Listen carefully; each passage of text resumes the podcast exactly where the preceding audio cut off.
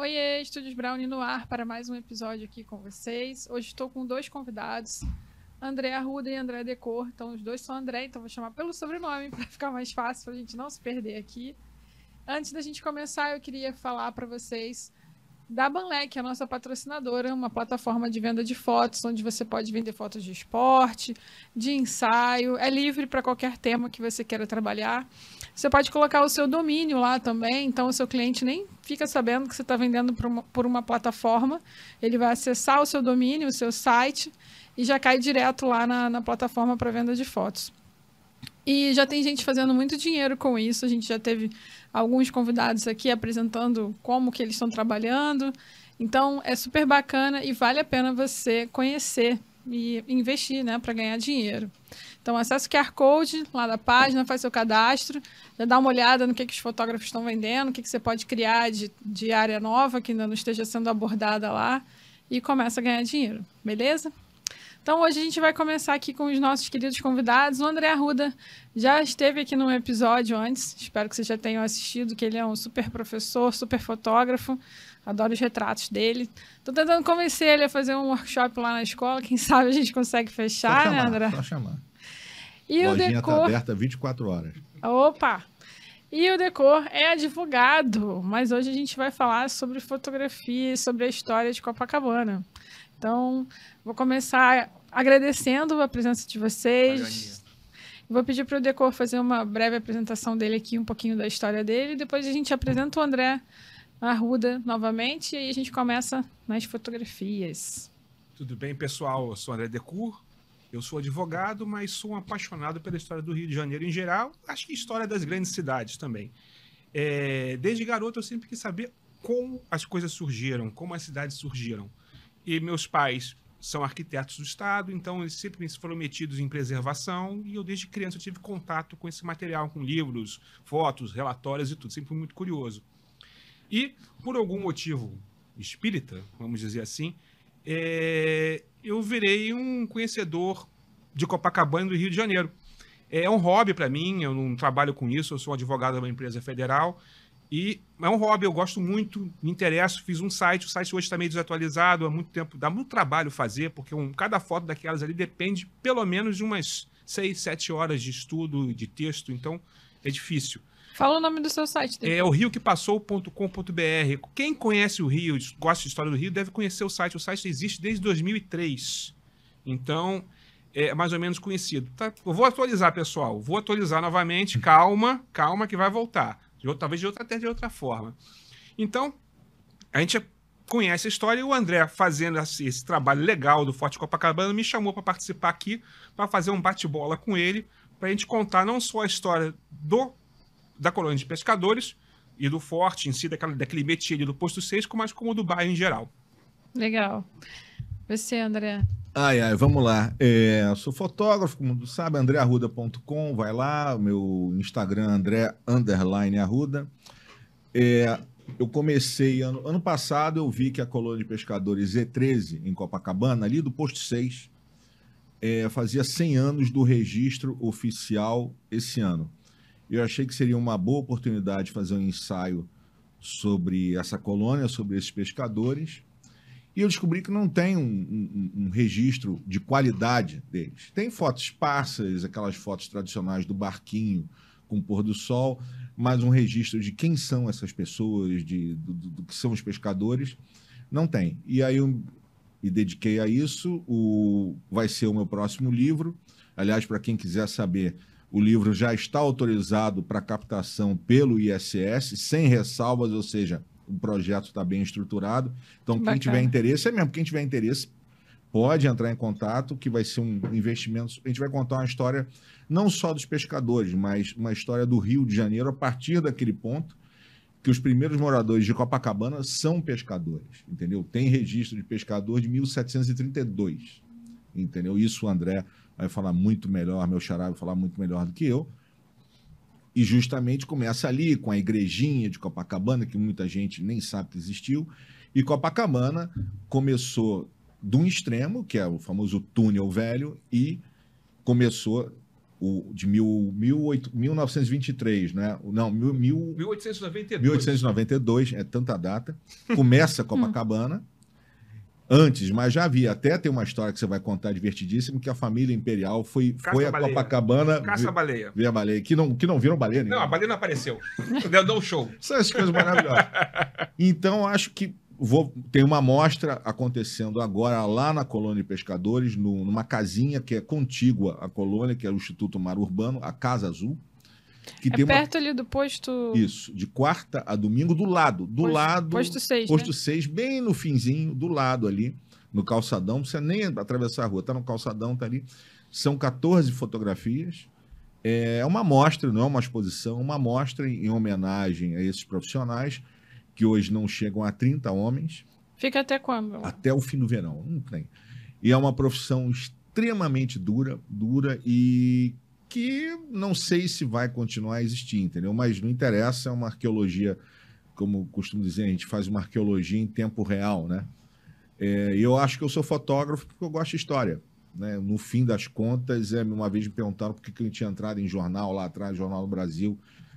É, Você fica meio, ah, por que que você fotografa? Né? Uma hora você- essa pergunta é apresentada a você, acho porque a gente gosta de testemunhar a história. Eu acho legal. Não, não é porque eu quero ver famoso. Não, os famosos são. A fama é uma coisa muito transitória.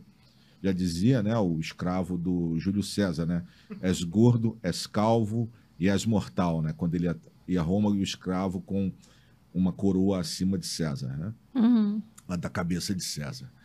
Então, eu acho que é isso. Eu acho que eu fotografo para ver a história de um lugar um pouquinho mais de perto, né? Então, falando em história, eu quero ver se eu fotografo alguns jogos do Botafogo esse ano, que ainda não fui, porque o Botafogo campeão brasileiro é um momento na história que pode não se repetir. né?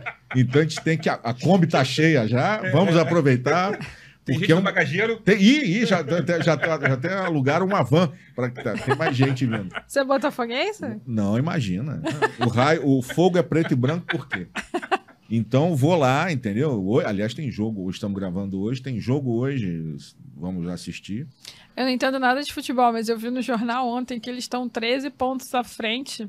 Botafogo é o campeão desse ano. É, com É, certeza. cara, né? matematicamente, é, para não encher o saco, só se ocorrer uma coisa Sobrenatural de cata- Almeida. que é, mas o sobrenatural de Almeida é a favor do Sim, Botafogo. eles o botafoguense. Basta ver aquela final de estadual 2018, que eu estava lá no Maracanã, e aí houve ali uma quebra na Matrix. Você não É, pode fazer isso. Paradigma. Eu estava lá, fui assistir, né? Estava lá fotografando. Eu tenho essa foto, depois quem quiser eu mando essa foto. Tá no meu Facebook, no Instagram, tá, ou tá no Instagram, não me lembro mais. João Carlos, zagueiro, e final do jogo. Final, 51 minutos de segundo tempo. Eu tô olhando aqui, aí começa o pessoal da, da, da, da Ferdi a levar aquele pódio grande com arco. Botafogo campeão estadual, campeão. Não faz isso. Nisso, o zagueiro João Carlos faz o gol, faz essa foto. Ele, um gol espirrado assim, entrou. Entrou. Todo mundo... Aí eu me lembro dos caras pegando aquele negócio. Eu vou trazer. Ou seja, então acho que para esses momentos que a gente fotografa, entendeu? Então eu chamei o meu xará aqui para a gente falar dessa história. Ele é uma. Poucas pessoas, eu acho que. Não adianta você conhecer uma matéria, eu acho que você tem que saber contar essa história. O André é um contador de história fantástico. E quando a gente junta, ferrou. Já é para lá em Minas, como se diz, conversa para mais de metro, né? então acho que vai ser um, um. A gente vai.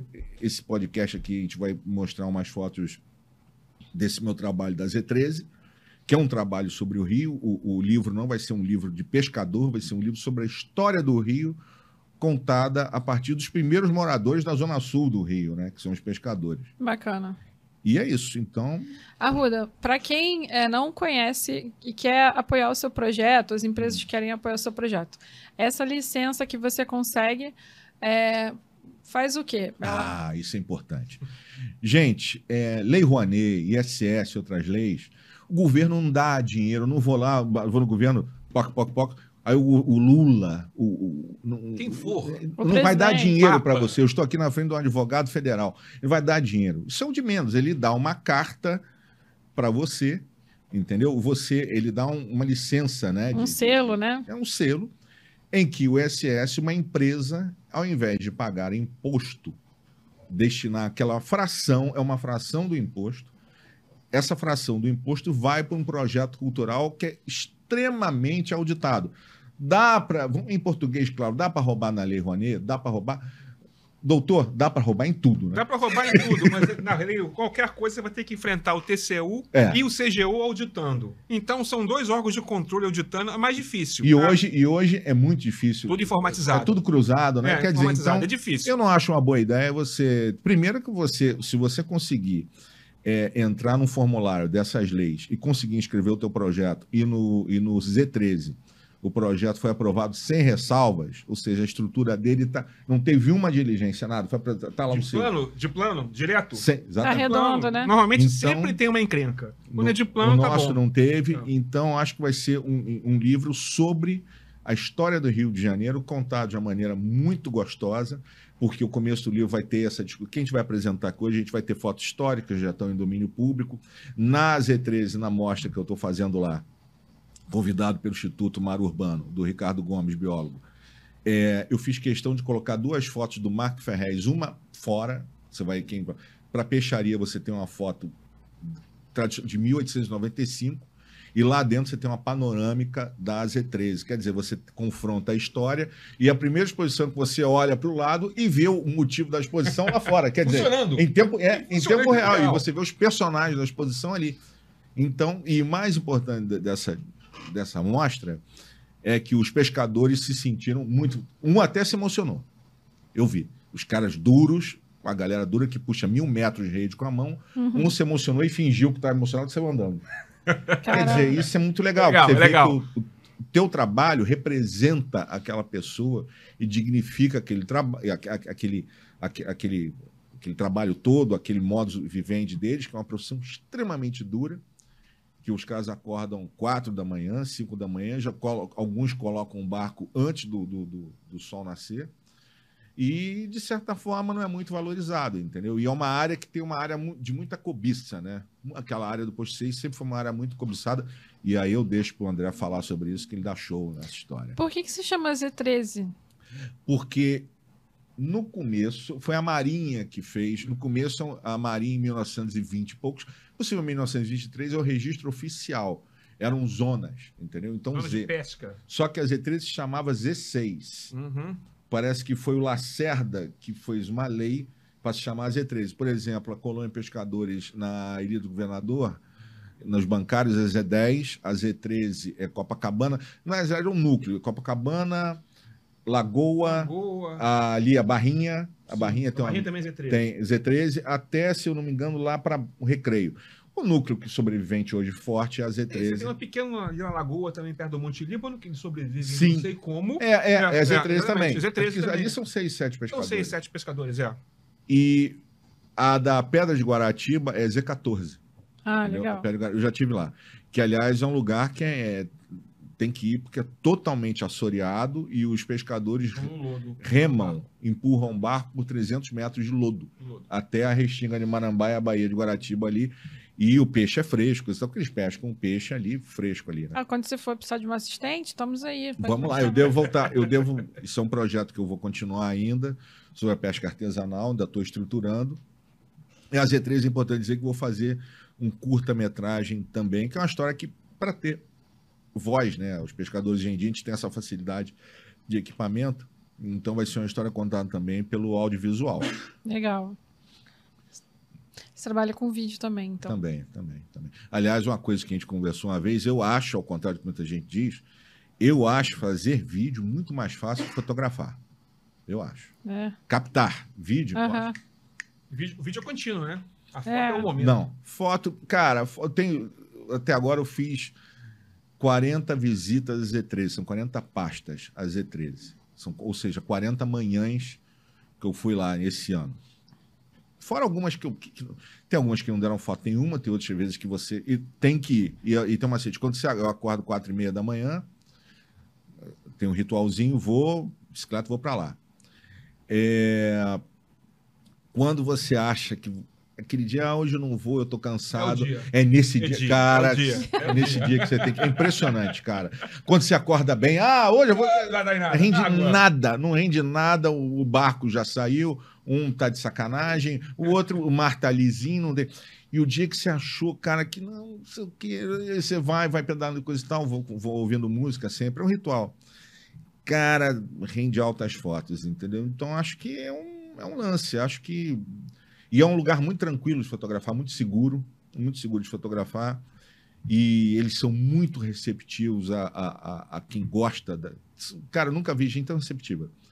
E, e, uma vez, ah, você não acha que eles são agressivos? Coisas, então, cara, deixa de ser leite com pera, bicho. Pô, Leite encara, com pera, adorei. é, encara o mundo, encara o mundo, encara o mundo. Tem pessoas maravilhosas lá. Se eu contar, são 26. Fominha, que é uma pessoa incrível. Fominha, pescador de 58 anos, tá? É o que tá numas fotos aí. 5 e meia da manhã, 5 40 já tá falando alto, sacaneando todo mundo. Como é que pode? Eu tenho uma 220. Uma energia boa, Tem né? outros que são muito circunspectos, falam nada. Tem os caras que é como na vida. Entendeu? Então é interessante isso. Cada pessoa, cada personagem é de um jeito. Tem, e tudo num micro-universo. Né? Isso eu acho muito fascinante. Eu acredito na fotografia cada vez mais em contar pequenas histórias. Tá cada vez mais. Eu estava vendo outro dia uma entrevista do Salgado, muito boa, que eu não conhecia. Sebastião Salgado, fotógrafo. Ele foi 48 vezes à Amazônia. 48 viagens à Ele já foi Amazônia. mais vezes à Amazônia que você foi na colônia de pescadores. O paralelo é esse. não, mas, e, não e, e- e- de uma logística absurda, Absurda, absurda, e dinheiro que ele gastou, ele obviamente. E, e- entendeu? E tá, tá interessante que o Salgado, você vai ver a entrevista dele, especialmente nesses anos de trevas que a gente passou, ele não fala mal do exército, né? Porque ele teve muito apoio, claro, ele pagou gasolina, mas ele teve muito apoio do exército, que é um, faz um papel é, Dúbio. dúbio na Amazônia, né? é. De assistência, coisa É, e tal, mas, de, exatamente, mas tem aquela mentalidade positivista deles que é muito complicada. que você conhece. Pô, se, de- se bem. deixar o André, a gente vai ficar aqui umas seis horas, que parece aqueles podcasts que duram oito horas, já viu? Os podcasts duram seis horas. A gente e vai, e vai, e vai tomar café da manhã e tudo. Pô, Você seria deixa um em loop, sonho. né? Fazer só um comentário sobre o que você falou. Hum. é, não sei se foi por causa da live que, a gente, que eu fiz com, com o Léo Saldanha, onde a gente tava, ele estava questionando Sim, sobre sim. preço de fotografia. A, fotogra a fotografia desvalorizou muito, né? Até o Rogério Reis fala que acabou o mito do fotógrafo, porque hoje em dia todo mundo tem um celular e acha que está fazendo foto. Uhum. Acha. Pois é. E aí, o que acontece? Só que as pessoas têm uma certa dificuldade hoje de aceitar o real valor do, do seu trabalho. Enquanto que pro vídeo, a galera ainda não questiona tanto. Porque o vídeo é mais difícil, não de, de executar, de, de O captar. produto final. Mas é, o- é. o produto final. A edição, a- o cuidado com o som, é diferente, é todo o processo, entendeu?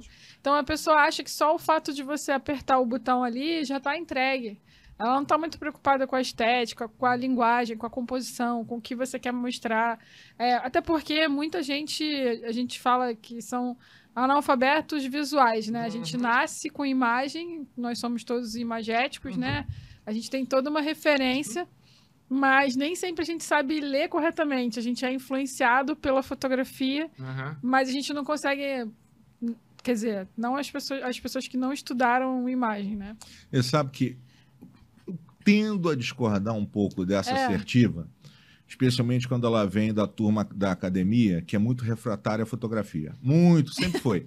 sempre foi. Então vamos lá, vamos discutir. É, a academia que eu digo, os scholars, o pessoal que não entende nada de fotografia e quer se meter a falar fotografia. É, nessa exposição da Z13, eu fui com alguns pescadores lá e são pessoas que não, não têm uma educação formal, a maioria, não tem.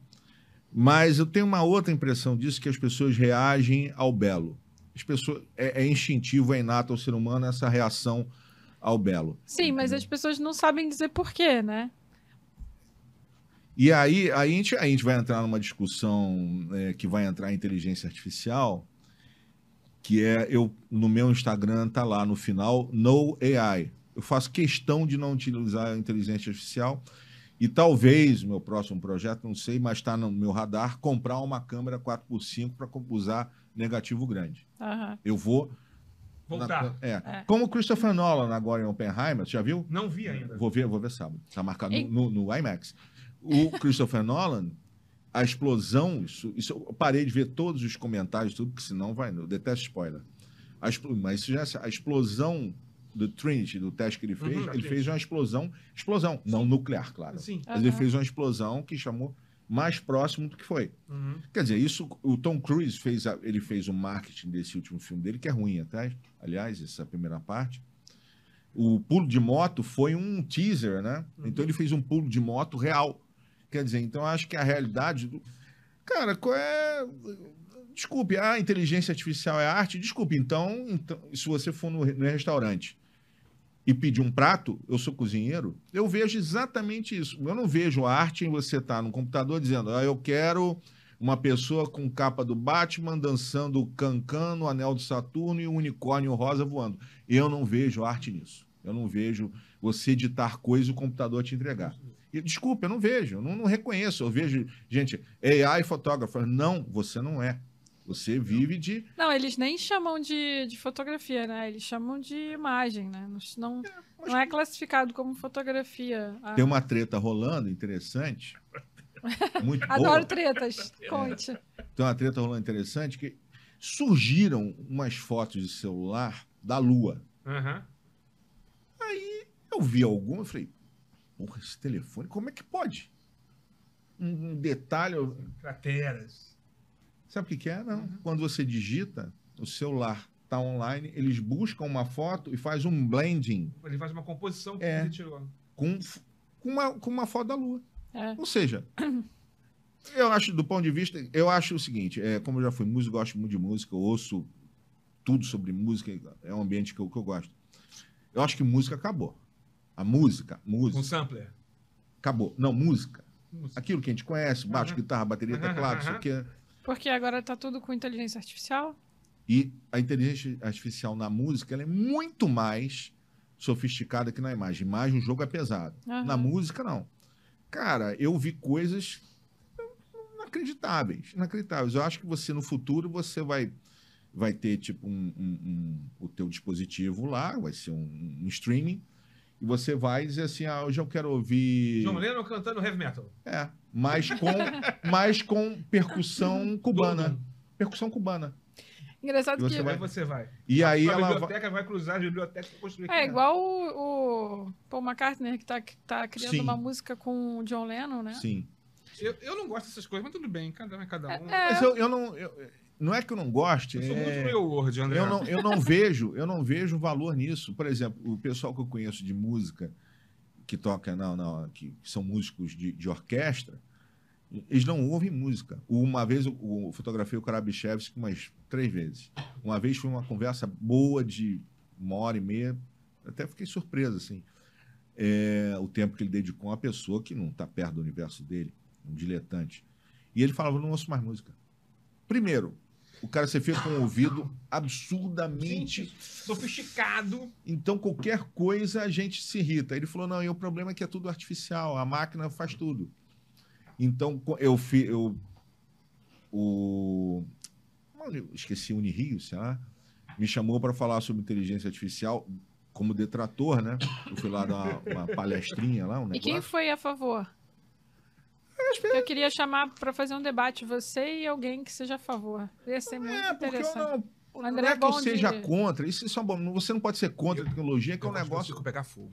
Não, não, não é, que- não é questão de ser contra. Eu que sou eu, acho, polemista. eu, Não, eu gosto aqui- dos polêmicos. Eu sou polemista. Ó, então, vou chamar Mas a questão, também. mas eu- o que, que eu acho de inteligência artificial? Ela não é nada. Ela é Um programa de computador. lasanha. Lasanha congelada. É um bom? Windows. É um Windows. Lasanha congelada é boa? Não. Depende. Se você estiver sem tempo, cansado, com fome, aquilo ali você chega, come aquilo, aquilo te preenche. Agora, é ruim. É ruim. É ruim. É ruim. Só Ah, que. O que eu vejo tem- é que muita gente tá fazendo tudo igual, né? Então você Esse fica é o um ponto. A sem... inteligência artificial ela tem uma cara que, é o, especialmente na área de retratos, é o rosto ultra liso Uhum. e tal, e o fundo desfocado. Uhum. É. Fica tudo mesmo, a mesma linguagem. Como fotografia teve uma linguagem numa época que era você fazia construção de universo, você fazia universo atrás, ficava anos, a publicidade fazia isso, e eu, o tio chato, alertava: isso vai dar merda. É. Vocês estão doutrinando o mercado. Mas eu acho, Ana, que eu sou, eu sou pessimista. Eu acho que. Eu sou, sou, sou. Eu acho que o futuro, quando chegar uma geração em que você não tem um, um, um contexto de qualidade do que era a, do que era a imagem, do que era o mundo sem inteligência artificial, você não vai ter demanda para contextualizar aquilo de uma maneira. Você julgar aquilo, você saber o que é bom e o que é ruim. Se Você você acha- foi treinado com comida ruim, a única coisa que você comeu na vida foi. É, Soylent Green. eu não vou falar marcas aqui, mas. Soylent Green. É. Só o quê? Guaraná. Soylent Silent Green. Ah, só leite. Aliás, eu adoro esse filme desde criança. Esse filme, um dia a gente podia conversar sobre isso. Esse filme é bonito mesmo. Esse filme é maravilhoso. Eu tenho lá, eu tenho. Não tem, ninguém não tem stream, mas eu tenho uma cópia. Acho que eu tenho, não Full HD, 4K ainda não achei não. Mas aí eu não baixei, alguém me presenteou. Mas é, né, para efeitos legais aqui. Mas enfim, mas eu acho que a gente não tem uma geração, a próxima geração que não, não tiver discernimento do que é inteligência artificial ou os produtos gerados por ela, eu acho o seguinte, tem gente que não nunca comeu comida de verdade, no sentido de fazer uma comida bem feita. É, eu vejo lá o- os pescadores. É, todos são em forma. Tem um ou dois que são gordinhos, mas todos são em forma. Todo mundo em forma. Por quê? O cara tem uma vida saudabilíssima, Uhum. todo mundo, né? É, deita na cachaça, mas normal. Mas comem peixe, É. ovos, e são pessoas conscientes do que é bom. São não. ativos, né? Muito ativos. E tem um escritório maravilhoso. É. né? Eu já É. perguntei. Escritório na praia. Faz Já perguntei né? um- Vitamina D. Eu perguntei um deles, vem cá, não ganham bem? Eu falei, se te pintasse um trabalho para você é, no escritório, ganhando bem? O cara assim, peraí, eu teria que botar roupa, pegar um ônibus, ir pro escritório, ganhar a mesma coisa que eu ganho aqui? Não. Não. E tem. Então, acho que, acho que no futuro, não sei, acho que pode. pode entende? Você acha que a profissão fotógrafo vai morrer? Vai, num certo sentido, vai nascer outro tipo. Eu acho o seguinte, fotógrafo que não que não tá fazendo vídeo morreu? Aquele fotógrafo da época do jornal, do uma bolsa com três lentes, acabou. Esse esse acabou. E eu vi alguns como advogado. A, a profissão de advogado militante, ainda mais de massa, também vai acabar a inteligência artificial. Por que, que, O que que- advocacia traduz de- pra É, gente. que advocacia de massa, advocacia de massa, você vai é, defender uma empresa de telefonia. Então, aquelas ações. Ah, como me cobrou demais, eu não consegui falar, ele vai processar. Todas essas petições e essas defesas são todas padronizadas, é todo mundo parecido. Para que você vai pagar al- alguém para preencher campo? Máquina faz isso. Ah, eu ouvi uma matéria sobre Então, isso. dos esse tipo de né? advocacia vai acabar. E é onde começa muita gente. Os estagiários começam em massa. E se você não tiver isso, onde que esse essa garotada vai começar? Então a gente tem que pensar nisso. É... Talvez professor- contador Eu já ouvi falar também, também. vai acabar. Outra profissão muito muito peri- tá, tá em perigo, se eu já sei, tem uma amiga minha que é, que é tradutor. Também. E eu sou, eu concordo com a Ruda. No, AI- no AI. Eu também, eu acho que eu acho que é um negócio perigoso para a humanidade, vai atrofiar o nosso cérebro e vamos pensar, gente, vamos deixar o computador trabalhar até certo Mas por que, limite. que eu sou pessimista? Pelo seguinte, ser humano é uma máquina de, que funciona em dois vetores, tá? É, afeto e recurso, economizar recurso energético. Eu não, quantas vezes você, você vê no dia a dia alguém que plantou alface e foi colher peixe com a mão? Ninguém. Vai ter no supermercado. É. O controle remoto da TV é o maior exemplo disso. Né? Então, nós- por que, que o, ser- o corpo faz isso? Serve para isso? Para economizar energia. Basicamente é isso. Economiz- economizar energia. E é uma máquina de afeto, entendeu? Por mais depravado que você possa ser, hum, eu nunca conheci ninguém. Olha, conheci umas pessoas que, pelo amor de Deus, hein? Todas, na hora X, elas querem, elas têm uma demonstração de afeto, mesmo que seja esse afeto seja de uma maneira traduzida de uma maneira pérfida. Então, é, até um traço interessante que a psicopatia passa por uma certa infantiliza- infantilização de sentimentos, né? Tanto pessoas muito mais muito pérfidas são pessoas que, que lidam É, eu não vou citar exemplo, tá ok, que está aqui, mas o discurso é sempre voltado para um lado infantilizado os sentimentos, como se todos os sentimentos fossem mediados por uma relação amorosa e tá ok? Mr. X? não, Ele já deu exemplos de quem é. Não vou dar exemplos. Tá né? ok. Tá é. ok. Tá ok. Não, não, Mr. X. Mr. X. Porque matou o passarinho. Ah, tá. Pode ser. É. Então, mas isso é uma coisa. Então, acho que. Não sei como é que a gente foi parar nisso. Assim, mas eu acho que o ser, humano, o, ser, o ser humano é uma máquina que funciona em dois vetores, entendeu?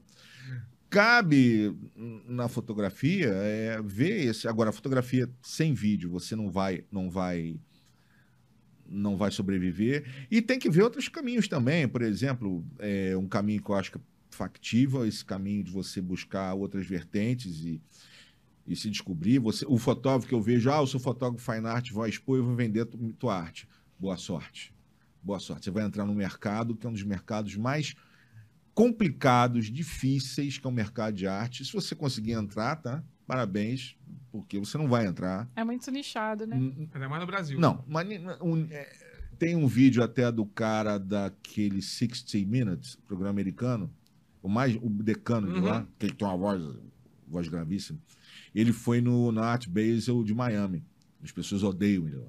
Porque ele chega na frente e tem um. E eu não. Pode me chamar de ignorante. Não sou um grande fã de arte contemporânea. Não sou. Eu acho que. Ignorante é uma coisa que você não é mesmo. É, mas pode. Não, mas eu conheço todos esses nichos do, do, do eu gosto de arte, é o meu métier. E não. Cara, arte é emoção. É, o que, que é arte? Você pode pegar essa caneca aqui e botar. Uma vez eu, no MAN, fiz esse experimento. No MAN, Museu de Arte Moderna, fotografar umas obras de arte lá. Eu fiz muita obra de arte na minha vida. Muita, muita. Eu devo ter feito uns quase entre 50 e 80 catálogos de arte variados, de, de obra, reprodução de obras, escultura que eu gosto muito de fotografar. E aí tinha uma escada de pintura no MAN, um balde, umas vassouras, negócio. Peguei a escada, coloquei num canto, atravessei o balde, botei fiz. E tinha uma corda, botei uma corda assim, né? Joguei a corda. Fez uma obra de arte. Fiz. É, é, Joguei é. ali. É tipo o do Champ. É. e fiz. E de sacanagem. Você foi fotografar? Tirei as palavras, pessoas paravam. O quê? Pessoas tiravam, paravam, olhavam assim. Então é contexto. Tá? A arte é contexto. Tem aquela experiência famosíssima do, do, com um violinista, o Yoyomar, violoncelista, foi no metrô e o cara senta, você está falando de violinista de orquestra filarmônica de Berlim, experimenta conhecidíssimo, que é a maior do mundo, é de Berlim, a de Los Angeles, é de Nova York, a, a, a de Berlim é, foi o, a, o Kurt Masel, foi o, o, o, maestro lá e tudo. Quem tiver acesso e ver a nona dele é melhor que a do, do cara, inclusive, a nona de Beethoven. Aí pegaram desses caras e botaram no metrô lá. E não reconheceram ele. Não. Esse vídeo. É de cada 100 pessoas, uma delas passa e vê alguma coisa, alguma coisa diferente. É. Não, eu vi isso em Copacabana. Ele. Eu vi isso em Copacabana. Olhando, um cara tocando violino, eu falei. Hum. Eu olhei para o cara, eu, eu comecei, o cara tocando alguma coisa, eu comecei a olhar em volta assim, tinha um malandro filmando. Aí pararam, ele falou, ah, o senhor gosta de música clássica? Gosto, não sei o quê. Como é que você descobriu? Eu falei, pô, tá certinho, né, cara? Tá, olha aí, tá, tá... Não, tá, tá, o negócio... Não, e o cara fazia uns arpejos, o negócio... Eita! Aí eu parei e fiquei ah, olhando... Você pro... é músico, né? Não, mas... Mas eu não sou músico, eu sou melômano e eu sei quando tá mal tocado e bem tocado. Mas agora, de cada 100 pessoas, a Sim. média é por aí. De cada 100... É, vai passar direto. Uma... Então, agora, você põe aquele mesmo cara, põe qualquer pessoa num num smoking, não sei o que, uma mulher com um vestido, sei lá. De tanto, noite. É, tanto faz, tanto faz dos é. gêneros. Mas dentro do municipal, tocando um ukulele, então você põe uma obra de arte qualquer e alguém diz que aquilo é arte, aí a gente vai entrar num, num negócio que vai demorar anos. E aí você pega o Robert Mapplethorpe, que é um fotógrafo nova-iorquino, homossexual, coisa e tal, tem uma obra muito interessante mas que foi um cara produzido pelo meio. Ele fazia o cruising lá, dos bares, banheirão, aquele negócio todo. E vem um marchand chamado Samuel Wagstaff, que era o cara da arte em Nova York na época, nos 70, se apaixonou por ele viu que o cara tirava foto, mas não era demais. De repente, o Maple Top melhorou, tecnicamente. Aí sabe-se hoje que era um assistente que fazia iluminação pro Maplethorpe. E luz é tudo. Ele, obviamente, não era um boçal. Aham. Mas não tinha aquela. Não, não, mas aí você pode dizer, ah, mas aí vem aquela desculpa que eu não aguento. Ah, mas no ateliê do Buonarroti, não sei o quê, onde o Da Vinci ficava com aqueles rapazes lindos todos. Galera, para entrar no ateliê daquele, você não bastava, é evidente que ia entrar uns rapazes bonitos, né, torneados, e aí a turma gostava. Mas não era bem assim. Não, e até mesmo quando a pessoa tem uma técnica respeitável e um trabalho muito bem concebido, se ninguém atesta que aquilo ali é arte, não é arte, Que né? diziam pô? que os assistentes faziam tudo mais ou menos. O assistente preparava a tela, preparava o fundo, às vezes fazia uma. O, o- Um o- esboço. o esboço, é, o Coisa, contorno, é, é. fazia ali, faz aqui, o cara já sabia assim, como um assistente faz a luz para mim, vai lá, o cara monta a luz, coisa e tal, tá certinho, o cara sabe que 3 metros o que não vai dar sombra. Agora, agora, se a gente for botar tudo, que eu acho que o Brasil está vivendo hoje, e, e tem um amigo meu que dá aula para. Não vou falar faculdade, mas na aula de direito, ele fala que tá complicado, que tem gente que não sabe Não. escrever. Mas não é escrever, Não. não sabe fazer o encadeamento mínimo de ideias. Vou contar, vou contar uma história para vocês. A gente começou a fazer um, um cursinho informal para escolher estagiário. Porque a Uhum. bolsa é boa, são dois anos só, porque para entrar na empresa tem que fazer concurso público. Sabe quais são os melhores estagiários que têm entrado? Né? Quem tem passado com folga? São os cotistas, tá? Eles Ah, são os mais legal. esforçados, são os Claro, mais é, letrados, claro. são os mais, mais focados. É muito interessante isso. É, eu tive são uma estagiária que já passou no concurso público. A menina brilhante mora nas fronteiras do Alemão. Uhum. Bacana. É, todos os nossos estagiários hoje são cotistas ou da UERJ ou da FRJ e tem a menina que é bolsista da PUC. Ah, isso que eu ia falar, mas também tem uma questão de, de faculdade federal, né? Sim, porque, Vocês- porque as pessoas pass- elas passaram nessas faculdades, elas, só- já, elas já são uma elite. Mas é, diga, você tem, antigamente você tinha elite, elite, elite, como eu me enquadro. Eu fui um da UERJ. Eu sempre fui de bom colégio, sempre fui de uma família burguesa. Passei. Mas essa turma é uma turma que está vindo de baixo. E eles estão passando, eles são mais inteligentes, mais bem informados e mais articulados que a elite padrão. Porque, meu amigo, é a chance que você É tem e você vida. tem que agarrar aquilo Exatamente. e você tem que fazer dobrado. Eu acho essa discussão da cota e tudo, eu não vou nem entrar nisso, senão eu vou falar palavrão aqui, vai ficar uma coisa. Mas é de uma é de uma é de uma ignorância, mas é aquilo que a gente já conversou uma vez, eu acho. O que, que é o DNA de um país? entendeu? Mas a gente está falando isso porque fotografia é isso. Fotografia, se você fotografia não é apertar botão, fotografia é saber onde você está. É, qual é o DNA de um país? Né? Você pega o DNA dos Estados Unidos, para mim, o DNA, o, o core, é a rebelião. Uhum. Os Estados Unidos nasce no Boston Tea Party. Os, os Estados Unidos é rebelião o tempo todo. É, até adora uma demais. guerra. É, É, exatamente. até demais, É. né? Adora uma guerra. É, são muito patriotas. E qual- Não, o DNA? belicistas. É. Foram. Eles brigam entre si, É. brigam com não É sei o que, eles brigam, eles estão brigando. Eles estão brigando desde, que eles, desde antes de se fundarem. Sim. Eles É cultural. entraram brigando com os índios, depois eles brigaram com, a- com- com os colonizadores, depois eles brigaram entre si e estão brigando com os outros no mundo. Wall Street, É. a- a- o- E o- nós? E nós? o DNA do Brasil, a escravidão. É A escravidão. escravidão. E aí a escravidão Ser- Servilismo. não é a questão da raça. Eu falo isso com muita tranquilidade na frente de uma plateia que for. A raça, ela está em segundo plano. Ah, que absurdo. Não, em primeiro plano está a relação de trabalho. Uhum. em que você acha que o trabalho é uma coisa menor. Uhum. E isso perpassa.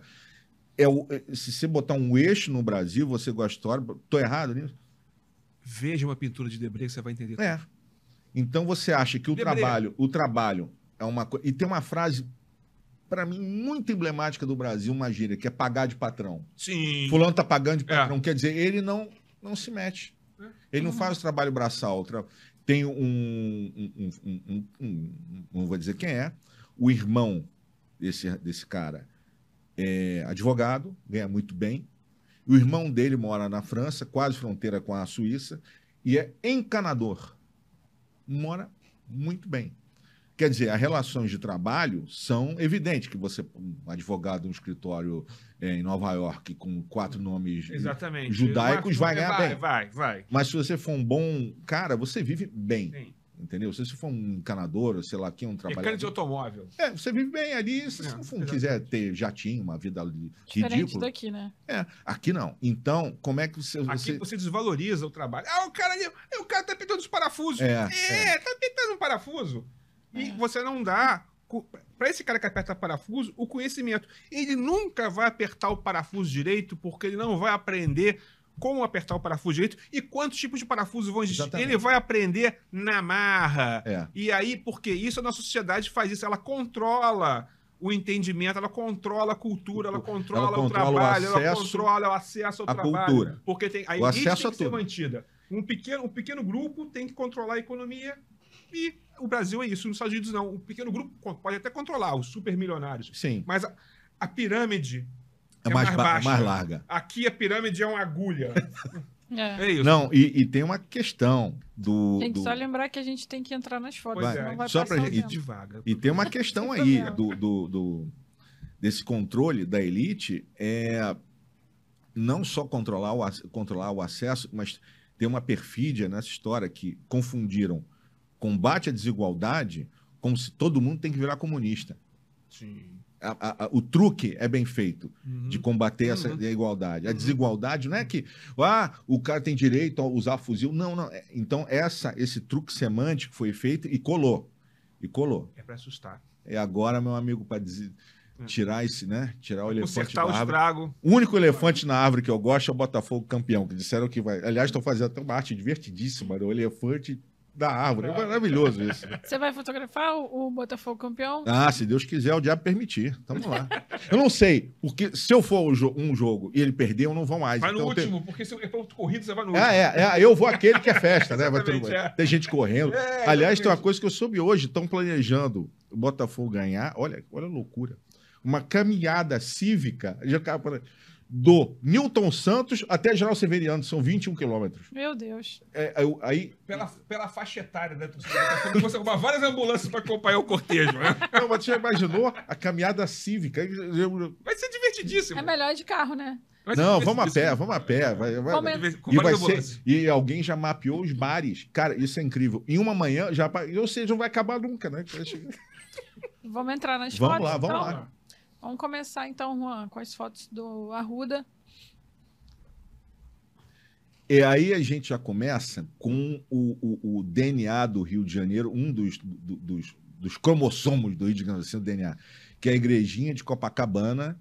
Essa foto é do Marco Ferrez, é de mil, é- é antes do século XX, 1890 e poucos, entendeu? Você já tinha. Possivelmente já essa foto já é de 1900 e pouco, tá? 1900, né? 1900, A igreja está reformada já. já, já, e já É. tem um. um- um- um- Essa igreja é no Forte de Copacabana. É, Isso. sabe aquela parte plana em cima do forte? Sei. É. Tem uma igreja lá, gente? Eu nunca Tinha. vi. Tinha. ti- Não. Ah, tinha. tinha? Tá. Pode passar, Não pode tem passar. mais. Beleza. Essa foto do Marco Ferrez. Agora é onde tem Ali- o acervo, o né? acervo disso, é importante dizer, isso é da coleção Gilberto Ferrez e o acervo é do Instituto Moreira Salles, tá? Sim. Por que, que tiraram, né, gente? Uma igreja tão bonita. Ah, isso, aí, isso aí o André vai dizer com Isso é garbo, foto. Ela- garbo. Ela, já e está ampliada e reformada, ou seja, é, é- já, é, já é século XX, talvez década de 10. Linda, Não, não, isso é antes, gigantesca. 1900. Mil, ah, O ah, forte começou a ser construído em. 1904. os- eles, eles conviveram. Ah, sim, a Ah, igreja tiraram é. para fazer o, o forte? Fizeram para não fazer foi. nada. A, a, O forte foi- Cúria, a Cúria vendeu... É a porque ig- o forte é mais pra cá, né? Não, o forte é aí. Ah, exatamente, Exatamente. ali. Sim. Mas onde tinha igreja, continua não tendo nada. Mas alegava-se que atrapalhava o tiro dos É, canhões. então, isso que, que eu ia falar, o forte é mais pra cá. Tem, ele tem essa área toda, mas ele não fica E o Augusto Malta cima. tem foto da construção do forte avançando, já com a escavação e Uhum. tudo, com a igreja. Com a igreja, não. O objetivo era manter a igreja, parece. Sim, né? o início era manter a igreja. Pode passar? Nossa, se eles tivessem pensado nisso, hoje em dia fazem casamento. Essa foto fantástica. Isso é o início de Copacabana. É. Copacabana, isso é a gênese de Copacabana, antes de Copacabana existir, tá, gente? Porque não tinha bonde, não tinha nada. Isso, é Marco Ferrez, é. essa foto é 1895. Lá vai fumaça. É. Isso é, É Copacabana, Posto 6. É. posto 6. Posto De cima, Vendo ali é, é, de costas pra praia, de frente. Isso, isso. Você está em cima da pedra. do- você tá em cima do portão do forte. E lá atrás, Tá. lá atrás você está vendo dois irmãos, é Ipanema. Se for, É. e, e o arpoador aqui do lado de quem está vendo a foto esquerda. Pode passar? É, hoje em dia não dá pra ver, dá pra ver os dois irmãos. Dá, né? Não. Não, né? Essa foto é amadora. Olha, você tá é vendo. uma firma de cartão É, postal, né? é, o, é, o autor é. se diluiu na história, né? A gente Exatamente. não sabe quem é. Praia da Igrejinha. É, era a- essa parte não era Copacabana. Era a Copacabana, igrejinha. depois o André vai chegar, não, não, é, não existia Copacabana. Copacabana só foi existir a partir, de, oficialmente, 1800 e, 1900, e- 1892. Né? É, quando, já, já existia, mas O nome. não tinha acesso. O nome, né? É, é. Já- Chamava Praia. Sacopenapã. É. Copacabana era Sacopenapé, caminho dos Socós. Pode passar. Outra foto. E lá naquela rua, lá no fundo, que É a você está Candidato vendo, São Francisco, Francisco Francisco, Otaviano. Francisco Otaviano. Olha as roupinhas. Isso, maravilhoso, maravilhoso. Maravilhoso maravilhoso. isso. É, você vê que as roupas, da- isso era uma área de veraneio, assim, de dia. As pessoas vinham com dificuldade de diligência, diligência, passar o dia. Então, algumas dessas casas eram pensões. Eram casas de pescadores e pensões. O acesso era pela ladeira do Barroso, hoje, rua Ladeira Siqueira Traba- Campos. É, Siqueira Campos Ladeira. É. Era Ladeira do Barroso e Rua do Barroso. É isso. Eu tenho um conhecido que mora ali na praia de Copacabana e ele falou que os avós dele compraram, avós ou pais, não sei, compraram o apartamento numa época que Copacabana não era um bairro muito famoso, assim, era longe, eles consideravam longe, eles consideravam é, bom é morar no Catete, no Flamengo, né? Deve ser Então, 20. Foi um investimento que eles É, falaram. é. E hoje em dia, É. caríssimo, né? Se Caríssimo. ter um Pode passar. apartamento ali. Ah, essa aí já é foto minha, tá? É, isso é quando eu comecei a fotografar, é, eu comecei a querer fazer ensaios muito influenciado pelos ensaios da agência Magnum, que foi do Cartier-Bresson, depois Salgado foi presidente, coisa e tal. Eu acho, até hoje me influencia, hoje bem menos, claro, mas na época eu era absolutamente fascinado. Até uma vez, quando Salgado foi em São Paulo, em 1900 em 92, quando ele foi exibir o, o Trabalhadores, que merece um capítulo à parte aquilo, ficou todo mundo. Tinha, quando parou a primeira parte, tinha gente chorando, tinha fotógrafo olhando pro nada, que foi um, era muito, era muito, muito diferente do que fazia. Muito. Era um negócio fora do normal. E aí eu sabia tanto da Magnum que eu perguntei a ele um detalhe que ele falou assim: como é que você sabe disso? Porque a gente chegava, porque era tre- a Magnum tinha umas tretas, coisas tão Aham. divertidas. E eu era muito influenciado. E era isso aí pode passar, pode passar. Pesca de arrastão em Copacabana. Você conhece ele pessoalmente, assim, de ser amiguinho? Tá no meu livro, né? Não sei. É, eu sei que ele tá no teu livro. mas- Não, amigo não. Ah. Salgado não é amigo de ninguém. Aí, 90, 90, isso é 90. 90. Não, 90. A- Nem eles sabem. Queria um contato bom pra chamar ele pro podcast. Olha eu, abusada. Mas acho que topem. Será? Topem. a Talvez gente já tem, remotamente, né? Ah, remotamente não. É, é, tem que pagar a ó, passagem, né? Aí, vou ir lá. Pô, por ele eu até A pagava. Banlec poderia te mandar lá. É, Eu vou lá fazer na uma das França. câmeras. Vamos? Eu faço uma das câmeras. Mas aí, essa é a pesca de arrastão de Copacabana, uma coisa muito bonita, que era comunal, né? É, você... Nem todos são pescadores. Sim. Se reparar, aí tem uns senhorzinhos aí que estão ajudando Sim. a turma da pesca que não são pescadores. Aqueles- O pessoal. Aqueles quatro da esquerda, do, do senhor de boné até o outro chapeuzinho, eu mostrei essas fotos, os pescadores mais antigos de Copa reconheceram. E é muito legal, né? O cara, esse é o fulano, um... Aí fala assim, ah, eu, eu acho que foi o, o, o, o Manel Roliço que falou, ah, esse é o fulano, ele atravessou, morreu atropelado, o cara assim, também na cachaça. Os caras são maravilhosos. Esse terceiro aqui já tava na outra foto, né? O Sim, sim, ali. É. Ele Ent- parece pescador. Aí você tem um cliente ali no Não, canto, e- aquele é. gordinho ali, tem Ah, cara que é é. um cliente que tá Tem- vendo é, com peixe pra ele certeza. pegar. E, to- e- e a pesca é coisa, co- é, uma, é, uma, é uma atividade comunal. Ou seja, se você estivesse perto, passando, você podia puxar o arrastão. Ah, Então tinha essa coisa É. comunal. Era, era- antigamente o pessoal das antigas de Copacabana falava, hora do arrastão. O É. arrastão não é o arrastão que tem hoje, era o arrastão da rede dos pescadores. É. Ficou bem melhor. E você vê que É, aqui na frente, olha lá, você vê o peixinho pulando ainda, né? Aham. E por que, que não existe mais a pesca de arrastão? Por uma coisa muito triste. Porque com o. o, é, o- dois fatores. Um, os esportes ali na área afastaram o peixe e, as, e, as, e a pesca industrial de traineira, que são as redes gigantescas de arrastão mesmo, que vai Dois barcos. dois barcos Então, arrastando, pe- pegando qualquer peixe, do pequeno ao grande, que você tem.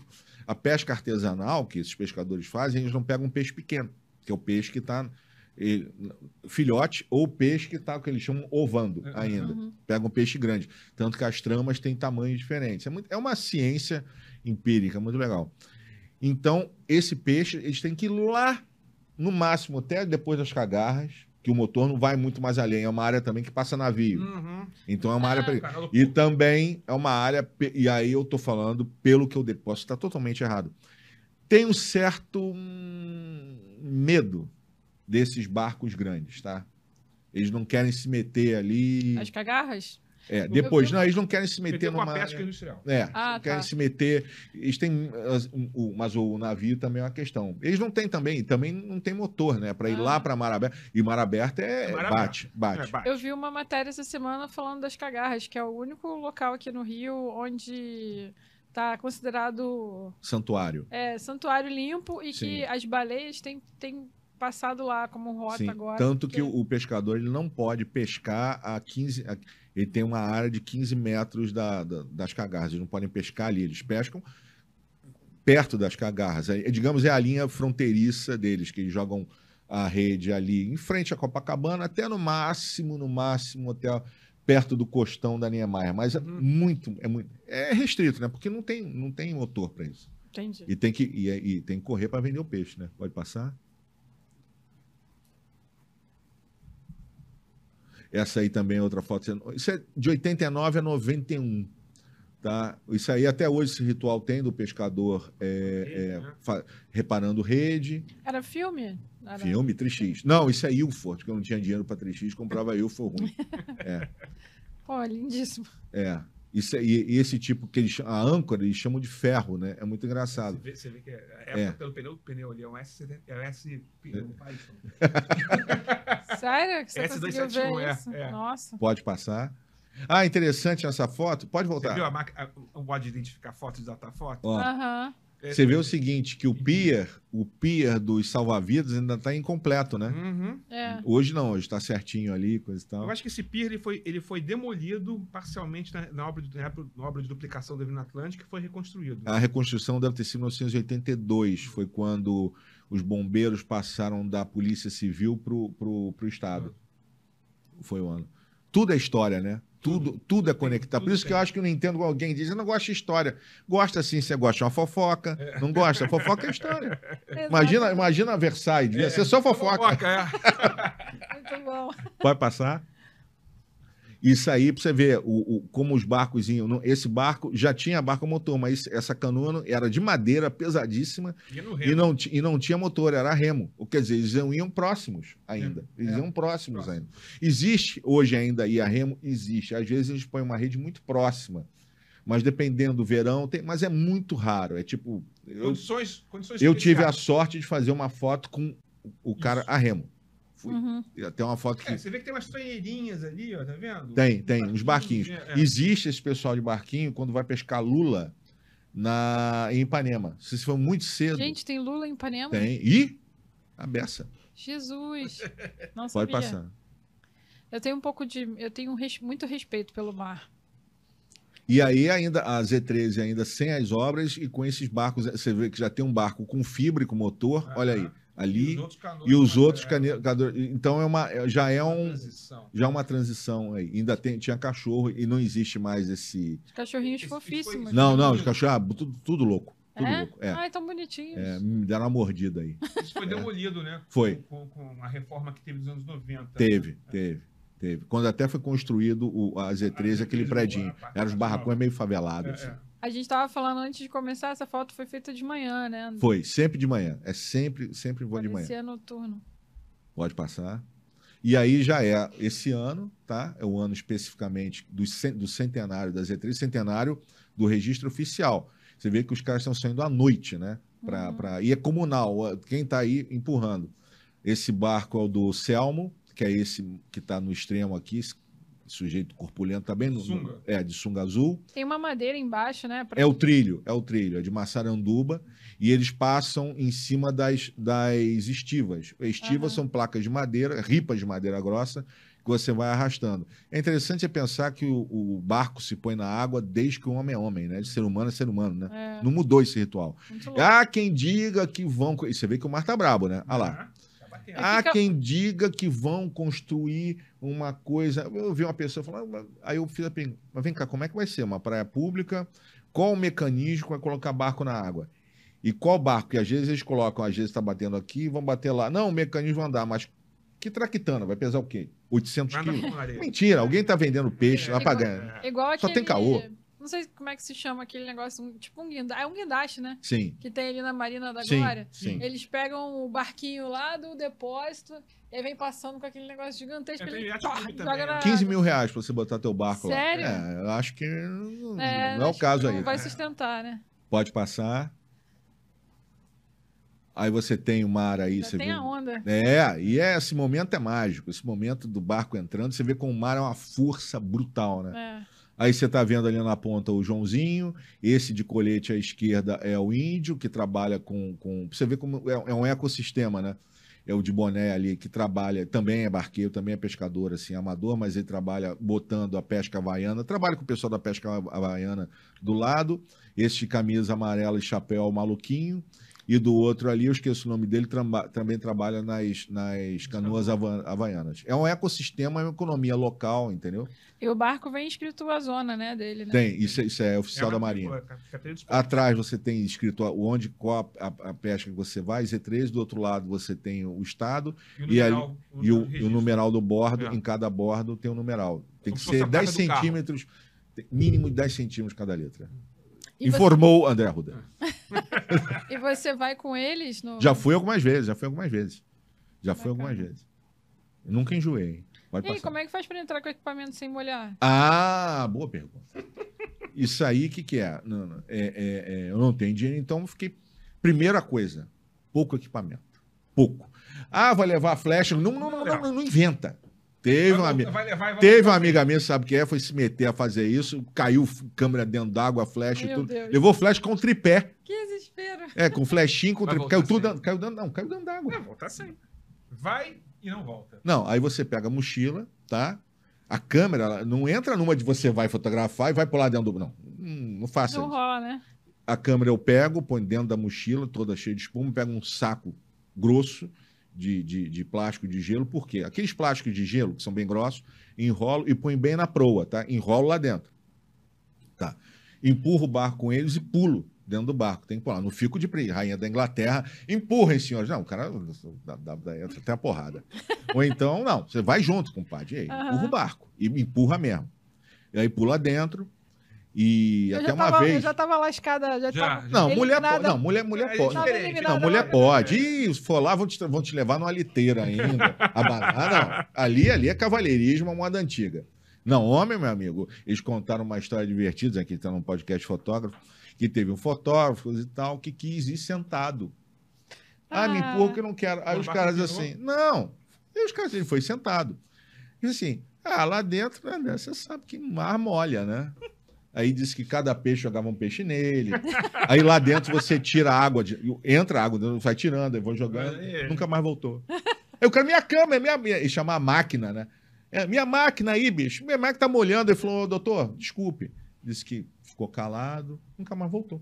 Então, né, em Roma como em romano. Isso, isso aí é de manhã, esse é final do verão. Aí à direita é o de camisa azul é o Paulistinha. E do outro lado é o Adelson, de boné preto e vermelho. Linda essa foto. Essa foto é. Aí eu já, já tô legal de foto de gente entrando no mar, que já não aguento mais fazer isso. Pode passar. Essa aí, essa aí é, é- é Seu quase. drone humano. É, o que, que eu faço isso aí? Isso é, já que é um podcast de fotografia, todo mundo gosta muito de técnica. Drone não tem qualidade, né? Não adianta, não tem qualidade para você ampliar. Eu- e essa foto está até na, na, na Z13 lá no Instituto Mar Urbano, com ampliação de um metro e dois metros de largura. E aí eu, eu tenho um dispositivo chamado Cam Ranger, que é um modem que você adapta na câmera e você vê pelo celular. Tá? É um Wi-Fi, protocolo.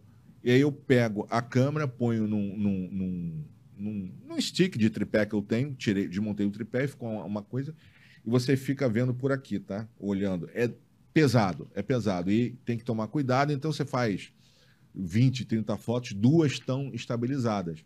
E eu gosto muito dessa foto que mostra, tu, né? Numa, um Mostra Rio de Janeiro. é um orla, Rio né? de Janeiro, né? É um- uma beleza, cara. É lindo Aí você demais. tem o caré do- na ponta ali, de bermuda azul clara, caré tá, sem, tá com problema de coluna, espero que já esteja melhor.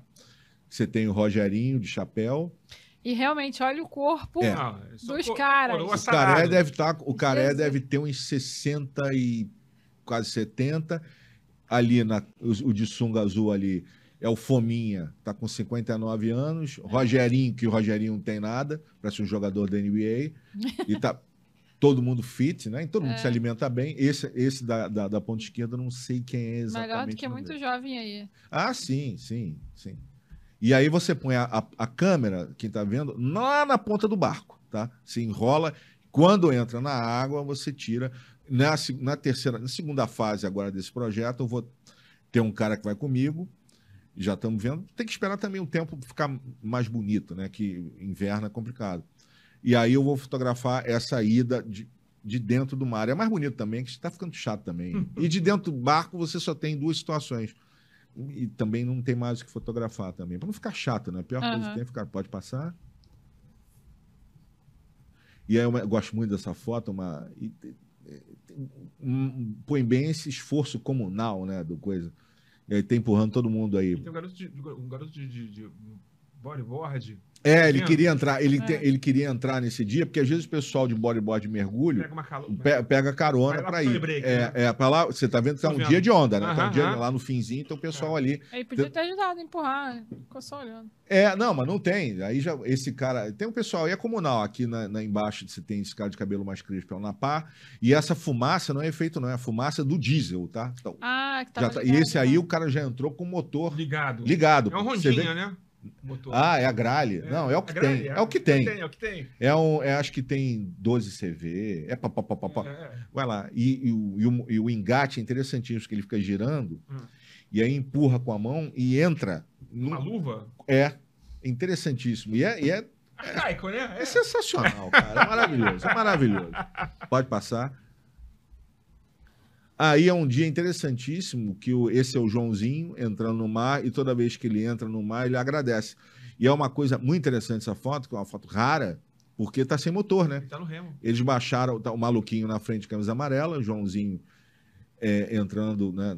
E toda vez que o João entra, ele agradece, entendeu? Ele, ele é um cara muito. e o pai dele morreu, o pai era o dono do barco, a mãe morreu, ele perdeu os parentes, coisa e tal. E toda vez que ele entra, ele agradece. É, é uma questão até pessoal. E é uma foto rara, porque nesse momento eles entraram e a rede ficou baixinha, a rede estava perto, entendeu? Eles Uhum. pescaram aqui perto. Porque eu não sei também, um dia eu pergunto. Aliás, foi aniversário dele ontem, 1 de, de agosto. Dele, da Cora Rona e do Ney Mato Grosso. Caramba, que É. memória. É. Eu sei porque eu fiz um post hoje. Aniversário antes de. Eu sempre faço um post de. Pode passar. Aí, é, Selmo de camisa verde, o barco é do Selmo, na pá, pescando. Eles pescam, eles põem a rede deles em Ipanema, em frente a Ipanema. E, e- e é territorial. Você não pode ser um pescador, você não pode botar a rede perto do teu colega, né? Ah, E tá. digamos que o mar é, né, tem É grande, espaço. é. Mar tem espaço. Linda essa foto também. Isso é de manhã, olha não esse tem nem. céu. É, é, isso é- cara, você fica meio viciado nisso, Eu sabia? chamo de céu de Sunday. É, né, você fica, Sunday. você fica meio viciado, sabia? Amanhã eu já vou. Amanhã é dia de acordar A cedo. calda, lá. a, calda, a calda está se misturando no sorvete. É, é, de Sunday. cara, eu gosto de céu, né? Então, pode passar. Aí a operação mesmo, esse aí é o barco do Peixico, Peixico de Boné, a Carlos Peixico. Peixe, já tão- Eles já estão no Ah, o ponto peixinho. passador, né? Já. De longe. já, É isso é em frente a peixinho ali. Ipanema. Ah. Peixico é o dono do barco, esse está de boné. O Rodrigo é o que está de costas. E o, eles- você vê que eles estão puxando rede, né? Aham, é, tá em peixe ali já. É. Então, às vezes, quando a tripulação dá, geralmente é três, porque dois puxam e para agilizar, e um tira o peixe, entendeu? Uhum. E um vai tirando o peixe. Essa rede tem mil metros. Que peixe que vem ali? Maioria, muita enxova, é... enxova, linguado. Depende da época. Linguado, enxova. E eles já vendem ali direto na Depois- praia? é, tem que voltar correndo para já botar ali na peixaria. Tem uma disputa ah, também. tem uma peixaria ali? Tem, tem, Que tem. legal. Uma casinha é uma peixaria. Tem, tem a casinha e tem a peixaria do peixe fresco. Uhum. A sobra vai para aquela peixaria da esquina, né? Que é contígua Uhum. ao, ao Marimbás. Bacana. pode passar. Aí a hora, esse é o Joãozinho, do barco mineiro. Ele herdou esse barco do pai. Nossa, E a é hora que ele joga, devolve a rede para o mar. O, pescou a rede toda, aí você devolve a rede para o mar. Então ele vai, você vai puxando a rede, Uhum. mil metros de rede. Vai puxando, ele tá até de luva. O pessoal usa luva porque para não arrebentar a mão, né? Uhum. E, você, e o barco é interessante que você tem esse pedaço de pau aí no barco para a rede não enroscar no casco, né? Então ela, ela vai fazendo tipo uma baliza. É muito interessante isso. E o barco vai andando no meio de uma curva muito aberta, porque se ele andar pro, pro lado oposto ao que está jogando a rede, a rede vai debaixo do barco, enrola na hélice, é um prejuízo total. Eles fazem isso quantas vezes num- em um dia? Uma vez só? Uma vez por dia, todos os dias, de domingo a domingo. Caraca. Às vezes um tira folga e tudo, coisa e tal. Se, Chovendo ou fazendo sol, eles vão. chuva pouca, chuva garoazinha, é, mar ressaqueado eles não entram, mar ressaqueado não entra, entendeu? Não entra. E mas às vezes não entra de manhã. De tarde baixa. Baixa, o cara entra, o cara vai. E aí ele põe o peixe no gelo. Varia, cara, varia. Pode passar. Acho que essa foi a última, se eu não me engano. Ah, é, é o final, né? Aí é o Ou final. peixe, né? o É. peixe. Nossa, o peixe é grande. Sim, peixe grande. É, porque você não pode pescar, pescar peixe pequenininho. né? É, aí você tem o verão na esquerda e o, o, Cel- o Cezinha na, na direita, botando, já, já pegando o peixe que veio na- em- embaixo e já colocando no isopor para levar pro, pro, para a peixaria que está atrás, aqui atrás. Você pode ver que já tem banhista ali, né? Já tem até uma moça fazendo uma yoga ali, um Aham. exercício. E aqui na ponta aqui é o Manel Roliço, já que também é dono de barco. E lá já tem o ó, pronto. É, Ah, já tem o PIA, já tem. Isso aí Os é, o- ambulâncias, o hospital de é, de isso aí é o, é o, ter- esse é o terceiro, o terceiro Gemar, né? Eu acho que é. É o terceiro Gemar, esse É. aí. Lá no fundo, o, Forte. o Forte Copacabana. E lá na- no extremo aqui, o, o Clube Marimbás, entendeu? Uhum. E é muito legal que os banhistas convivem com o pescador e tudo. Então, e até agora é uma amostra desse trabalho do Fundo Z13. A próxima etapa agora aí é o final. Aí o cara extenuado As redes guardadas, É. né? e tomando aquele. É, é, já, na realidade, é, é- cada rede dessa é para um, um tipo de peixe. Tem rede paringuado, que é a trama maior, tem outras redes, rede reserva. Quanto mais. E a rede é cara, custa uns 2, 3 mil reais. É feita à mão, né? A rede é feita à mão. Então, é um patrimônio. Aí você vê, eu não sei quem é esse cara, não. Deve Mas ficar tomando conta, né? talvez. Não, tá cansado mesmo. É. Tá cansado mesmo. Deve ter tido uma cachaça bom dia anterior, foi, ó, pá! Mas é isso, esse aí. Muito legal. E agora, nosso Agora querido Decur vai. Ih! Decur Agora vamos começar a ver. a história. É, é é é uma pequena parcela, tá? É uma, uma amostragem assim rápida. O André falou: Não, minha rua é 20 fotos, eu arrumei 60. Assim, coisa rápida. A gente reduziu, então é só uma, uma, uma pincelada aqui para contar o, a origem do bairro, contar umas histórias, algumas coisas assim, coisa rápida. Porque se Copacabana, Copacabana tem muita história. Copacabana é um bairro muito engraçado, é muito folclórico, muito doido. É a filial do MIB, sem ser nos Estados Unidos. Porque a história é a seguinte: é, é, se a gente pensar, a Zona Sul começa nos pescadores, né? Uhum, De Copacabana, que eram os habitantes, que eram, eram provavelmente povos originários, tamoios. né? talvez. Até onde eu sei, Talvez. eram tamoios, né? É- é- Essa parte da literatura é muito esparsa, quase ninguém sabe de nada. Aí, Isso aqui é- começamos. Começou, Ipa- né? começou. Bondinho de Ipanema. Isso já é o- Não, é a Travessa de Ipanema. É, é, Travessa- isso, é, não isso- não, é é túnel isso. velho, TV túnel velho. Ah, Ipanema, Ah, Túnel via, Velho. via túnel velho. porque Assim. já, já tinha o túnel novo aberto já. Copacabana. É, né? Esse é o túnel velho já depois da sua primeira ampliação, tá, gente? Ele era mais estreito ainda. Meu Só Deus. passava um bonde por vez. Essa foto é de mil- antes de 1928, quando o túnel foi novamente reformado. Aqui por cima Peraí, passa. peraí. Mas o, o- conta da abertura do túnel, que a gente já começou. Bem, o túnel é o seguinte: existia uma empresa chamada CIA de Construções Civis. Essa empresa era da família Alexandre Wagner, família do Vivier, e, e- e mais um. Eles eram todos primos. Família do Vivier, de onde vem Da o Gregório do Gregório, Vivier. é, o- exatamente. O, Edgar, do Edgar, Vivier. é a família. Eles eram donos de Copacabana. Quase toda Copacabana. Eles eram donos do posto 6, donos é, do, do Leme, mais ou menos até a Siqueira Campos. Aí você tinha o Figueiredo Magalhães, que tinha uma fatia de terra, Que era um médico. o médico. Você tinha o Felisberto Peixoto, que era o dono do bairro Peixoto. Siqueira Campos, Toneleiro, eh, Santa Clara. Você tinha Gardo, Gardone e Constante Ramos, que tinha a parte onde é entre Santa Clara e Barão de Ipanema. Você tinha o próprio Barão de Ipanema, que tinha só a fatia da rua dele. Você tinha o Guimarães Caipora, que tinha onde é a Bolívar, Xavier da Silveira. e depois voltava a ser da empresa Mas, de construções civis. Peraí, só voltando ao planeta Terra.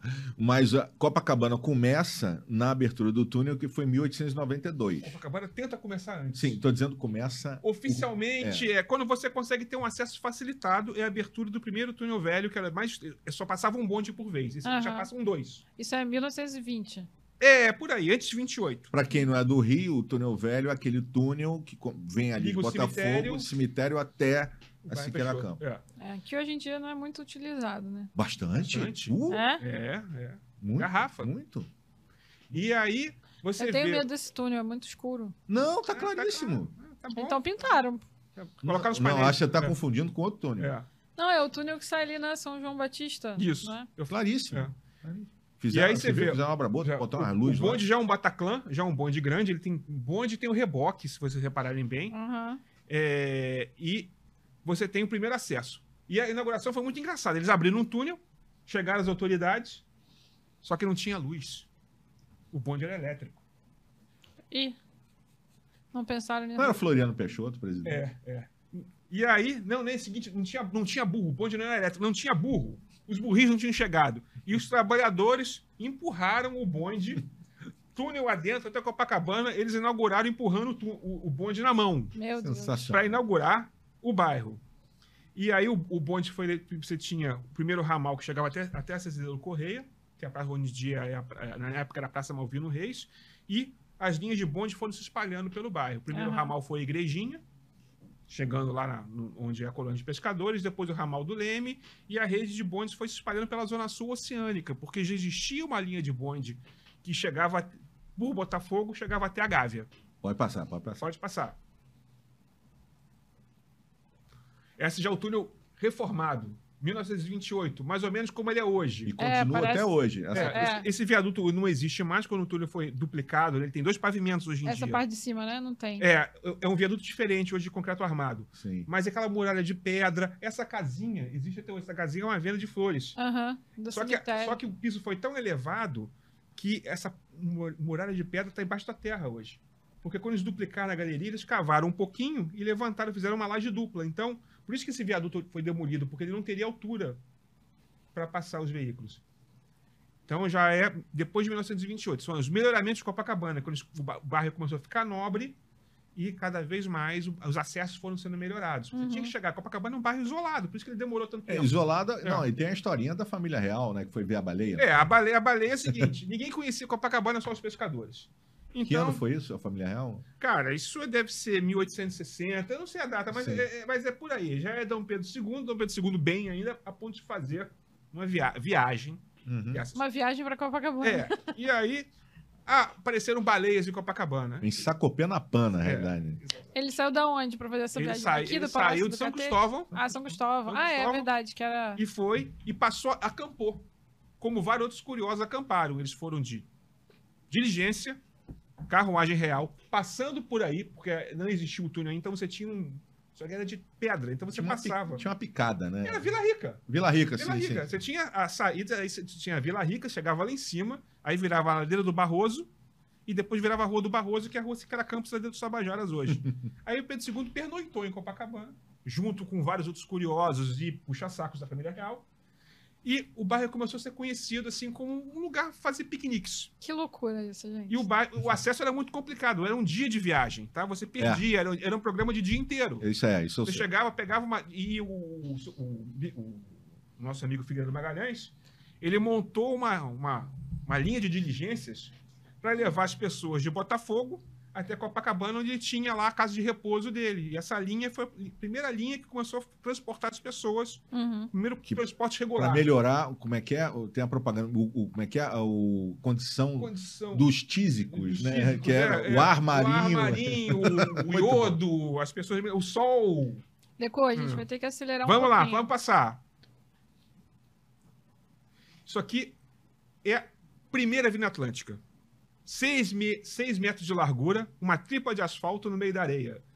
É, essa parte aqui onde está Copacabana Palace hoje, aquele morro que a gente está vendo em primeiro plano, ele não existe mais, era o morro do Iangá. Ele foi era um morro grande, ele foi fatiado em três pedaços hoje para abrir o bairro. Nossa de Copacabana, ali na altura do Ricamar, é um pedaço do morro. E você assim, ah, isso aqui, Copacabana, nessa época era areia. Não, esse trecho era, era areia, porque esse trecho estava numa uma briga judicial desde o século XIX entre os donos do bairro e a família Sobral, que é a família que construiu o seu prédio. E eles estavam brigando porque existia um mapa antigo que tinha um negócio chamado Ria dos Ananases. E aí existia uma discussão: é rio ou é ria de estrada? E se passou 70 anos, essas duas famílias, nesses dois grupos, essas famílias brigando, entre elas, junto com a família Suzano, que ela também era outra propriedade de terra, por, de quem era a terra. Aí só, em 1918, que o Supremo Tribunal Federal falou: não, é da Cia de Construções Civis, pelo mapa do Exército de 1700, lá vai fumaça, a Ria é a estrada, não é o rio.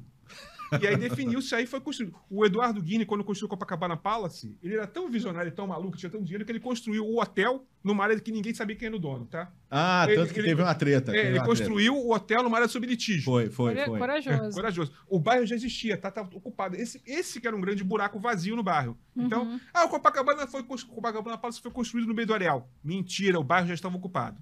Legal. Um erro muito comum. Pode passar. Pode passar, Igor, por favor.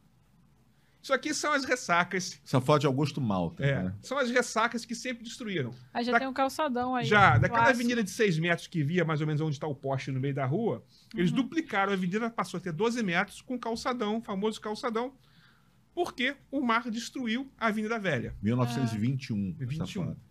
Aí eles construíram a segunda avenida. Não, o mar não vai destruir a avenida.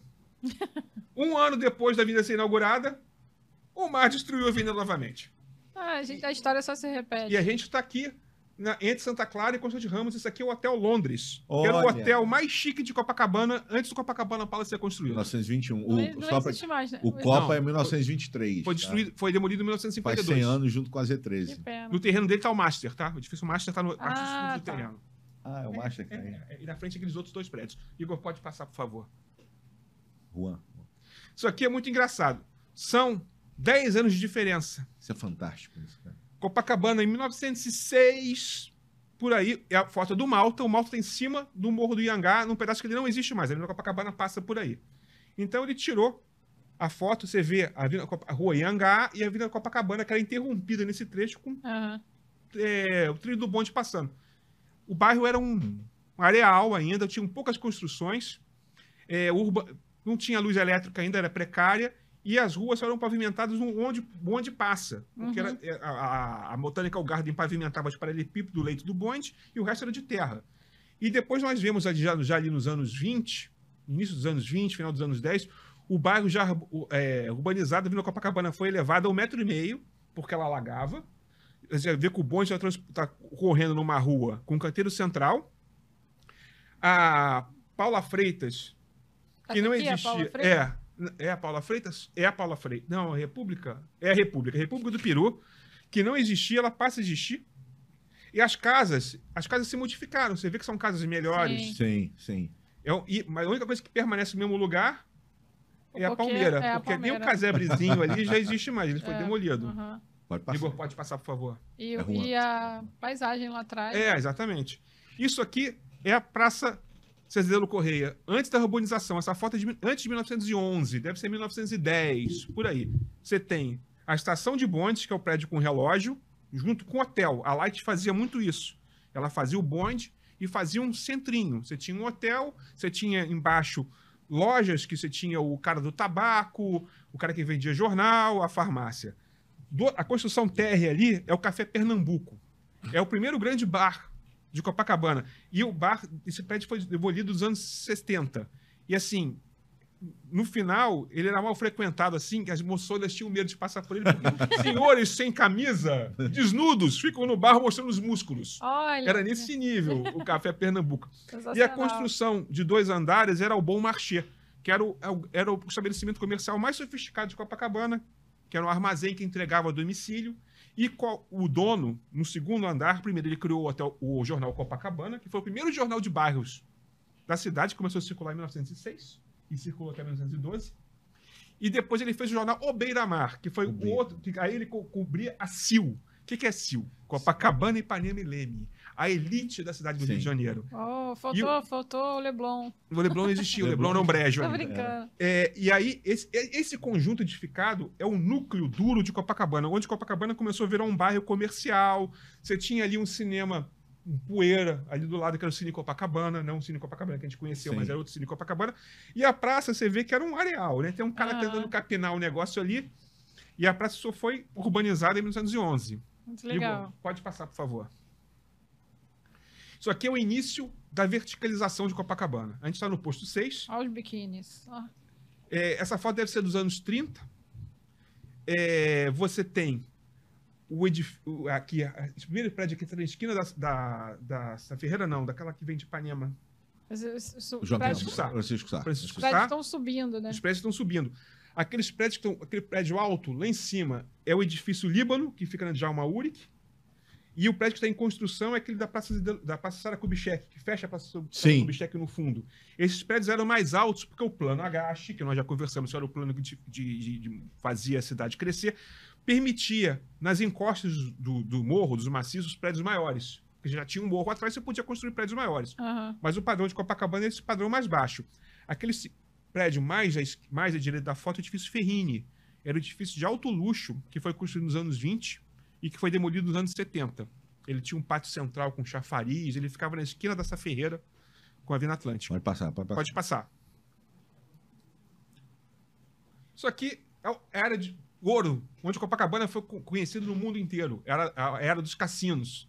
Esse é o Cassino Atlântico, que foi- com, com hoje tem o Intercontinental. Não, Intercontinental? o- não, aí, peraí. o- aí é interessante pa- falar que o Rio de Janeiro teve três, teve três Em cassinos. Copacabana teve três cassinos. Não, o, o da Urca. Não. Né? Primeiro cassino foi o Copacabana Uma Palace, é. depois foi o Cassino da Urca e depois o Cassino Atlântico. Cassino Atlântico. é.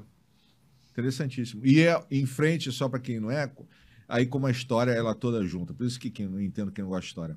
Em frente ao Cassino Atlântico, hoje, onde é o Hotel Fermon hoje, e foi a TV Rio, é a- a- o posto 6, onde ficam os pescadores. Os pescadores, exatamente. Ah, ali, ali que era o, o, tá, o cassino agora. Cassino Atlântico, situei. Você vê que o hotel, ele tem mais ou menos, o- até hoje, ele tem o mesmo formato. Pode, é, É. pode Lá, passar. por causa de projeto Pode de alinhamento da passar. rua. Olha, Olha, o prédio do O cassino. prédio Ah, é Cassino. verdade, olha. Pega a esquina É, é, o ali. formato é muito parecido. E é interessante que, no fundo, lá na extrema esquerda, deve ter, foi feito a lápis. É, a- foi feito um retoque um, na um foto. retoque na foto É, tosquíssimo, né? É. Mas fazia isso muito em cartão, cartão postal. Isso é Sim, cartão postal. sim. Se fazia muito isso. Muito legal. Pode passar, Igor, por favor. Essa foto é muito Sim, interessante. Essa foto é uma foto, talvez, do Correio Aéreo Nacional.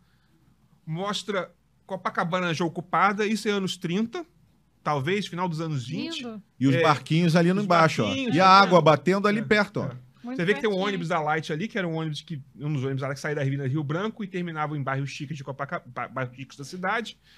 E Ipanema ainda vazia. Você É. vê que o Copacabana já se desenvolvia, mas Ipanema ainda você não tinha ainda um grande interesse, você tinha muito terreno baldio. Mas você vê que as ruas já estão asfaltadas, as ruas já têm canteiro central, as ruas já têm iluminação pública. Aham. E, e são 20, 15 anos de diferença daquelas primeiras fotos quando o bairro começa a ser urbanizado, como foi rápido. Essa foto de quem? Deve ser do Correio Aéreo Nacional. Ah, legal. Essas aí são as coristas É, do, o do, é, do cassino, do Cassino Atlântico. São Faziam, faziam, faziam milionários perderem dinheiro É. e políticos perderem mandato. Meu pai, meu pai chegou a frequentar o Cassino Atlântico uma época e dizia que o do Copa não dava para ele ir Uhum. e o do Cassino da Urca era meio estranho. Meu pai ia no Cassino da Urca e no Cassino Atlântico. E ele chegou a ver no Cassino Atlântico o Heleno, o jogador, do, Jogador Botafogo, é, Botafogo. Que gastava absurdos de dinheiro. E Heleno era viciado em droga, Em né? droga, droga de jogo. É. E mulher também. É. É. Pode Você passar, vê que as mulheres eram bonitas. Eram Isso aqui, lindas. o, o que fez o bairro foto é começar, maravilhosa. é, o que fez o bairro começar começou a virar um estorvo com o crescimento do bairro. Era o bonde que Mas o bonde andava em mão dupla nas ruas de mão única. Então a gente está vendo na de Copacabana, esquina com o Freire Magalhães, o bonde vindo na contramão e os carros tendo que desviar do bonde. É, Isso é o ó, que? ó, 1950, né? 50, é. É. A Essa confusão. General Osório. É, ele- o, o ônibus, o, bonde devia estar vindo. Não dá pra ler o letreiro, porque aquele letreiro ali dizia por onde ele viria. Que É, tá o escrito- novo- os mais antigos sabem pela linha do bonde, Ah, tá. onde ele vem. O número do bonde eles sabem, mas eu não sei. Legal. É, é um Bataclan também, um bonde grande, é um bonde com reboque. E aí os carros tinham que sair dele e o bonde vinha pela contramão até o Leblon. Tinha um É desenho de um toda. cavalinho ali que eu não sei pro que que é. É uma- deve ser um anúncio de uísque, algum Ah, anúncio do anúncio. jockey. é, é, é onde prendia um anúncio no bonde. Muito bom. É, você vê que as árvores da Vila Atlântica, da Vila Copacabana eram Esse, cásseas. esse prédio ainda existe. Existe, Existe, existe. Isso é onde, hein? Esquina com o Esquina quê? com o Figueiredo. Esquina... Ah, é, rapaz! É, é. Olha Com o aí. Figueiredo. E essas árvores foram todas morrendo por causa da poluição. Essas árvores foram Sim. plantadas nos anos 20. Esse prédio da Figueiredo E nos anos existe. 70 quase nenhuma existe. Ali embaixo mais, hoje é uma loja americana. Exatamente, é a loja americana. É. Sobrevivente. É, é. Igor, pode passar, por favor?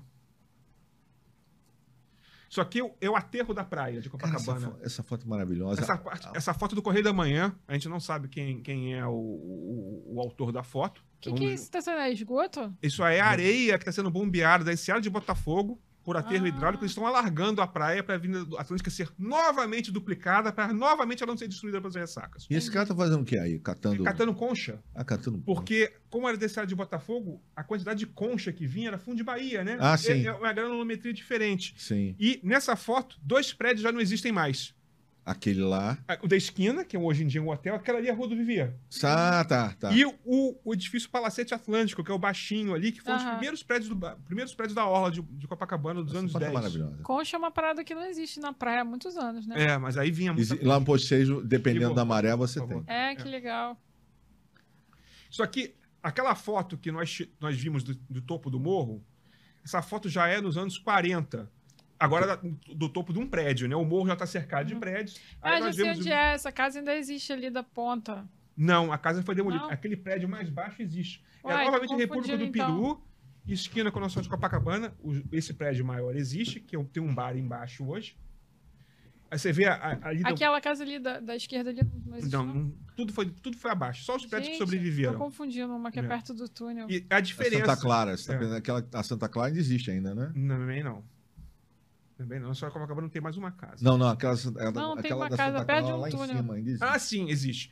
Você vê que não tem mais canteiro central, ou seja, É. já é administração Dosworth, que, ou seja, que o Dosworth tirou os canteiros centrais em 40. Aham. E você vê que a rua já está asfaltada, Não tem mais bonde. tem. o bonde está lá, Tem. Olha o trilho. olha o trilho. Ah, é, o trilho. Só que o bonde ainda contornava a Iangá. Do- dez anos depois, o- esse, esse ramal foi, foi extinto e o bonde ia até Princesa Isabel para Lançol de Copacabana. Entendi. Você vê como o bairro muda, assim. Muito em 35 rápido, né? anos É é outro bairro. Cara, isso que eu acho É, impressionante. em 35 anos é outro bairro. O Rio como mudou, cara. Mais que São Paulo. Sim, É. sim, sim. Igor, por favor. Isso aqui é o bairro Peixoto. Essa foto é Que maravilhosa. isso, gente? Foi o último, último, Essa último é pedaço de Copacabana a ser urbanizado já nos anos 40. Maravilhoso. Irreconhecível. O Felisberto Peixoto, que era o dono da área, ele era um português muito rico, ele estava vendo o que estava acontecendo com o resto do bairro. Crescendo, os prédios altos, tirando, tirando a luz da- das ruas. Ele, quando doou, ele doou a chácara dele. Valia uma fortuna. Aham. Para várias associações de caridade, entre eles o- a Santa Casa de Misericórdia, o Lar São Luís para a Velhice. Ele gravou na escritura de doação que os prédios não poderiam ter mais de três andares de altura. Ah, por isso que ele é tudo baixinho, É, né? tentaram várias vezes tirar, de- deturpar isso, né? A grana. A grana corrompe até a boa vontade dos falecidos. Aliás, tem um apartamento sendo vendido no bairro Peixoto. Tá, está disponível. Sim, um apartamento imenso. Já viu? Cobertura. É. Triplex. Em triplex. Elevador. E quantos metros quadrados? Elevador são exclusivo. 900, né? É, elevador 900 exclusivo. metros quadrados. Que isso. Se chama bairro Peixoto, mas Bairro não é um Peixoto. bairro. Não, é um, é um subbairro. Vamos subir um. É. Tá. Aliás, é um erro comum. Não é bairro do Peixoto, é, É bairro bairro Peixoto. Peixoto. Bairro Peixoto. E aí, esse- esses prédios todos existem ainda que estão aqui. Uhum. né? Uhum. E aqui a pracinha, a pracinha demorou a ser urbanizada, ela só foi urbanizada nos anos 50. E o, o- tinha o passeio de charrete. Era tão bucólico que você pa- passeava de charrete com os bodinhos. Aí o pessoal colocava os bodinhos para pastar na praça. Muito bonitinho. Isso, isso já é, pela roupa dos garotos, é, é pós-guerra já. Já, Tá vendo? E, já. mas você tinha bodinho pas- pastando no mato em Copacabana. Muito louco. É um bairro de. Enquanto isso, quatro quarteirões abaixo, você tinha Copacabana moderna, os arranha-céus de 10 andares e comércio feérico. Juan, Passa- pode, passar. Igor, por favor. Isso aqui é Copacabana já crescendo, mas olha o vazio em volta da Copacabana Palace. É um espaço É um gigantesco. espaço gigantesco, era a área em litígio.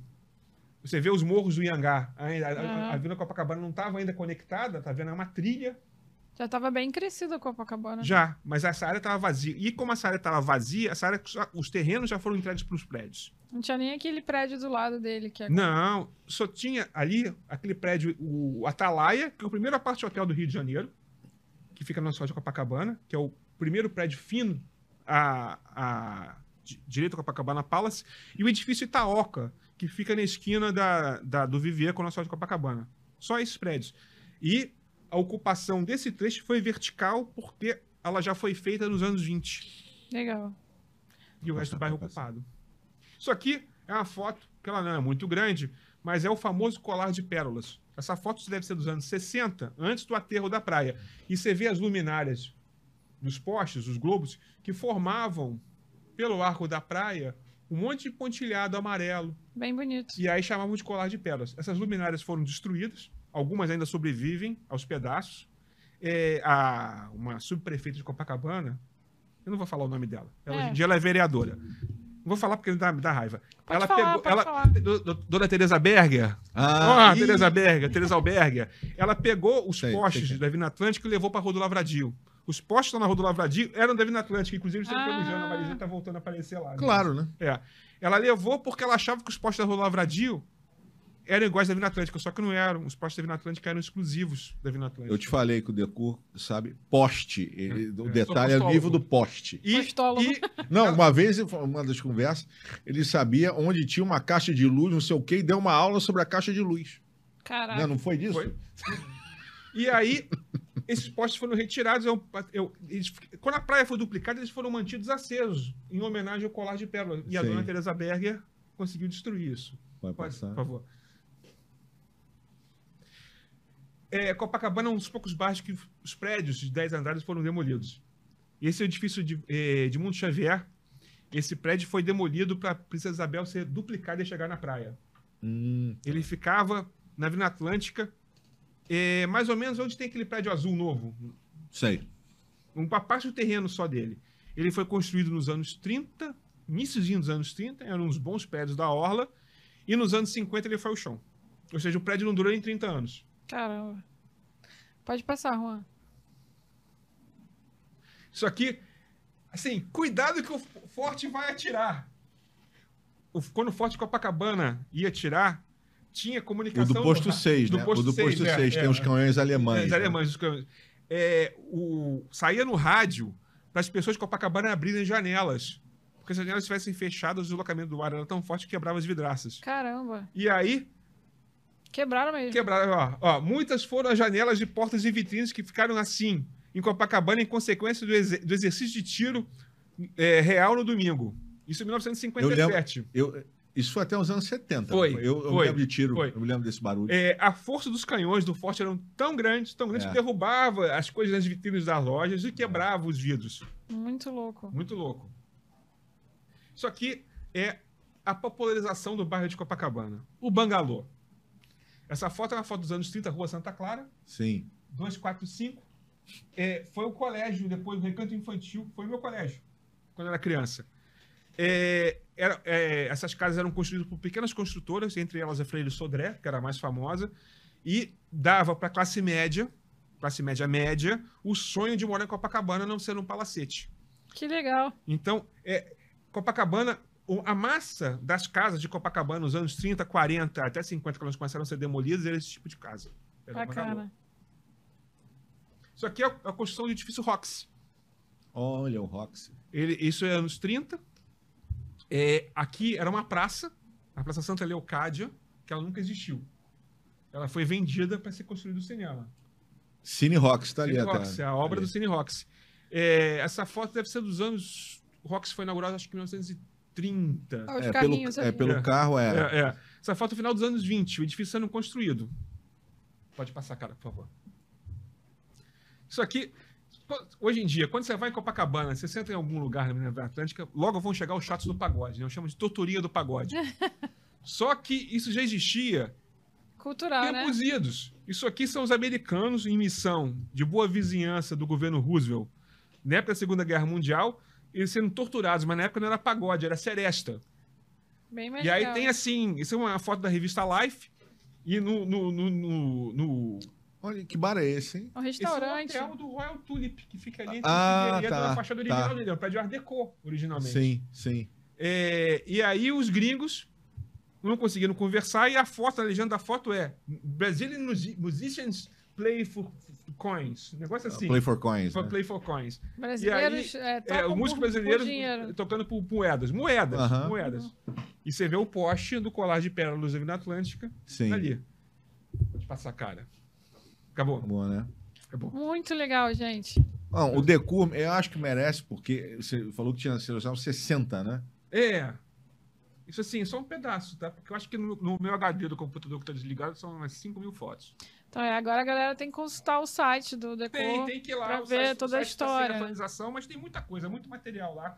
E não é hoje em dia como ele coloca a foto no Facebook. É a foto, pá! Não, Tem cada texto, tá? foto tem, cara. É, Tem é- história, Tem né? texto, tem texto. É Não, e assim, a gente não falou ainda da questão do, do- da, da igreja de Copacabana, que ela foi até 1904, e, e é um erro que dizem que o exército destruiu a igreja. Calma, não, é por aí. Não.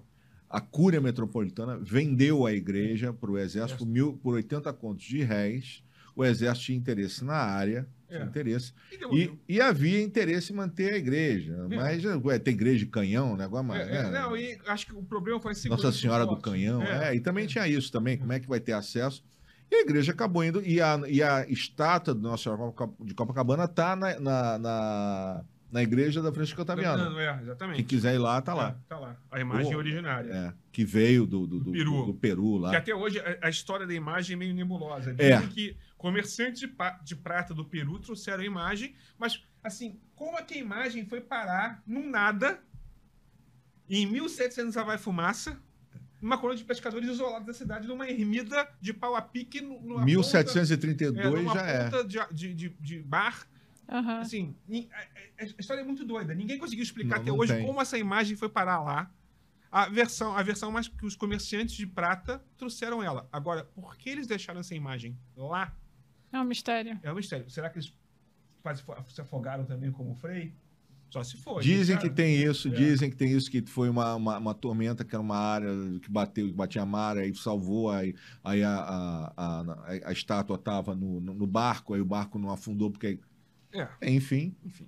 Mas é, é nebuloso. É nebuloso. É. É nebuloso. Gente, muito obrigada. Foi maravilhoso. A gente passou um pouquinho do horário. O Juan vai me matar. daqui a pouco.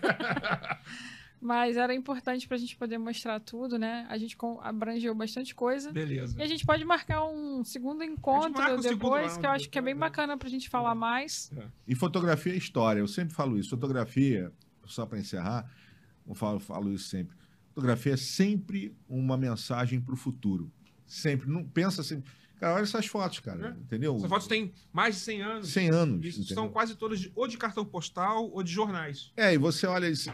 E se você não for. E outra coisa, é pensar que o digital. Cara, não mantém suas fotos só em digital, não. Imprime. Imprime porque você vai perder. O HD vai acabar. Eu tô com um HD lá em casa esperando chover na hortinha, porque é caro, porque é um dinheiro que eu tô- tenho que recuperar foto. Espero que as fotos estejam lá. Eu tenho a, a seleção tá organizadinha, mas eu queria ver as outras. Aham. E não tem. Agora, os negativos do, da Z13, de, de 90 e Tão lá. 91, são pe- preto e branco, estão perfeitos, cristalinos. O Laje tem um software bacana pra recuperar. Depois, quando Ah, é? terminar, me lembra que a gente pergunta pra ele aqui. Ah, isso é legal. A gente gente tem as passar. fotos do Malta, né? Meu, meu bisavô foi político, então aqueles almoços, visita do prefeito, a não ser onde meu avô era líder, meu bisavô era líder do Pedro Ernesto, na Câmara dos Vereadores. Então ele participava, ele odiava ser fotografado, ele tá sempre no fundo. Ah, que Mas a- pena. as fotos do Malta, as fo é foto do- da, logo depois do, do, do tenentismo, são fotos de Sim. 34, 35, as fotos estão perfeitas. Bacana. Assim, e não foram bem armazenadas, elas estavam guardadas numa pasta acadêmica, estavam com a minha mãe hoje. Deram sorte, né? É, não, porque assim, as fotos são boas, o papel fotográfico é de primeira. Aham. Deve ser É. bom. É só não expor o sol e, É, não, é, não- é. e, E a guardar, umidade, né? é, É, é, guardar. né? Guardar numa caixa vai ser, ser, ser para sempre. O que não ocorre com o negativo em cor. Negativo em cor, Acaba, ele, né? ele, ele cra- craquela muito rápido. Preto e branco não, ele é eterno. É, aquele, aquele famoso efeito Ágafa dos anos 70, né? É. Aqueles filmes com Na cópia a cor também vai pro... Se você guardar a cópia a cor fora da... Eu tenho cópia de 20 anos, 30 anos. Não, minha cópia a cor mais antiga deve ter 20 e poucos anos.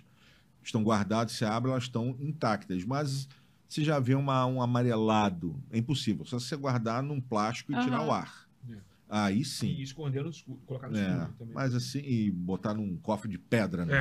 É. Na, na- na Finlândia. Aquele, aquele cofre de sementes. É, na, na Finlândia, assim. Então, é. Gente, preciso encerrar. Tá legal. Muito obrigada, amei. Valeu, obrigada demais por compartilhar tanto conhecimento aqui com a gente. Galera, vocês viram, né? Quanta história, por favor, sigam a- os Andrés aqui, André Deco e André Arruda. É, por favor, visitem a exposição do André e se tiver alguma empresa querendo investir, saibam que é um material de primeira qualidade, vocês não vão se arrepender. Comprem peixe na Z13 também, que é o melhor É, ajudar os meninos lá, né? Eu vou lá para visitar, para conhecer e para comprar peixe também. E pode tirar foto, é um lugar seguríssimo, eles adoram ser fotografados. Vai puxar Show. rede. É uma, deve ser uma experiência sensorial, uma experiência sensorial, assim, diferente. Com certeza. Para fechar aqui, é, Banlec, uma plataforma para você vender fotos, para você colocar seu site também, para você ganhar dinheiro. De repente você vai lá conhecer os pescadores, já faz uma sessão ali na praia com os turistas e já coloca a tua foto para vender. Acesse o site, faz seu cadastro e vem com a gente. Obrigada.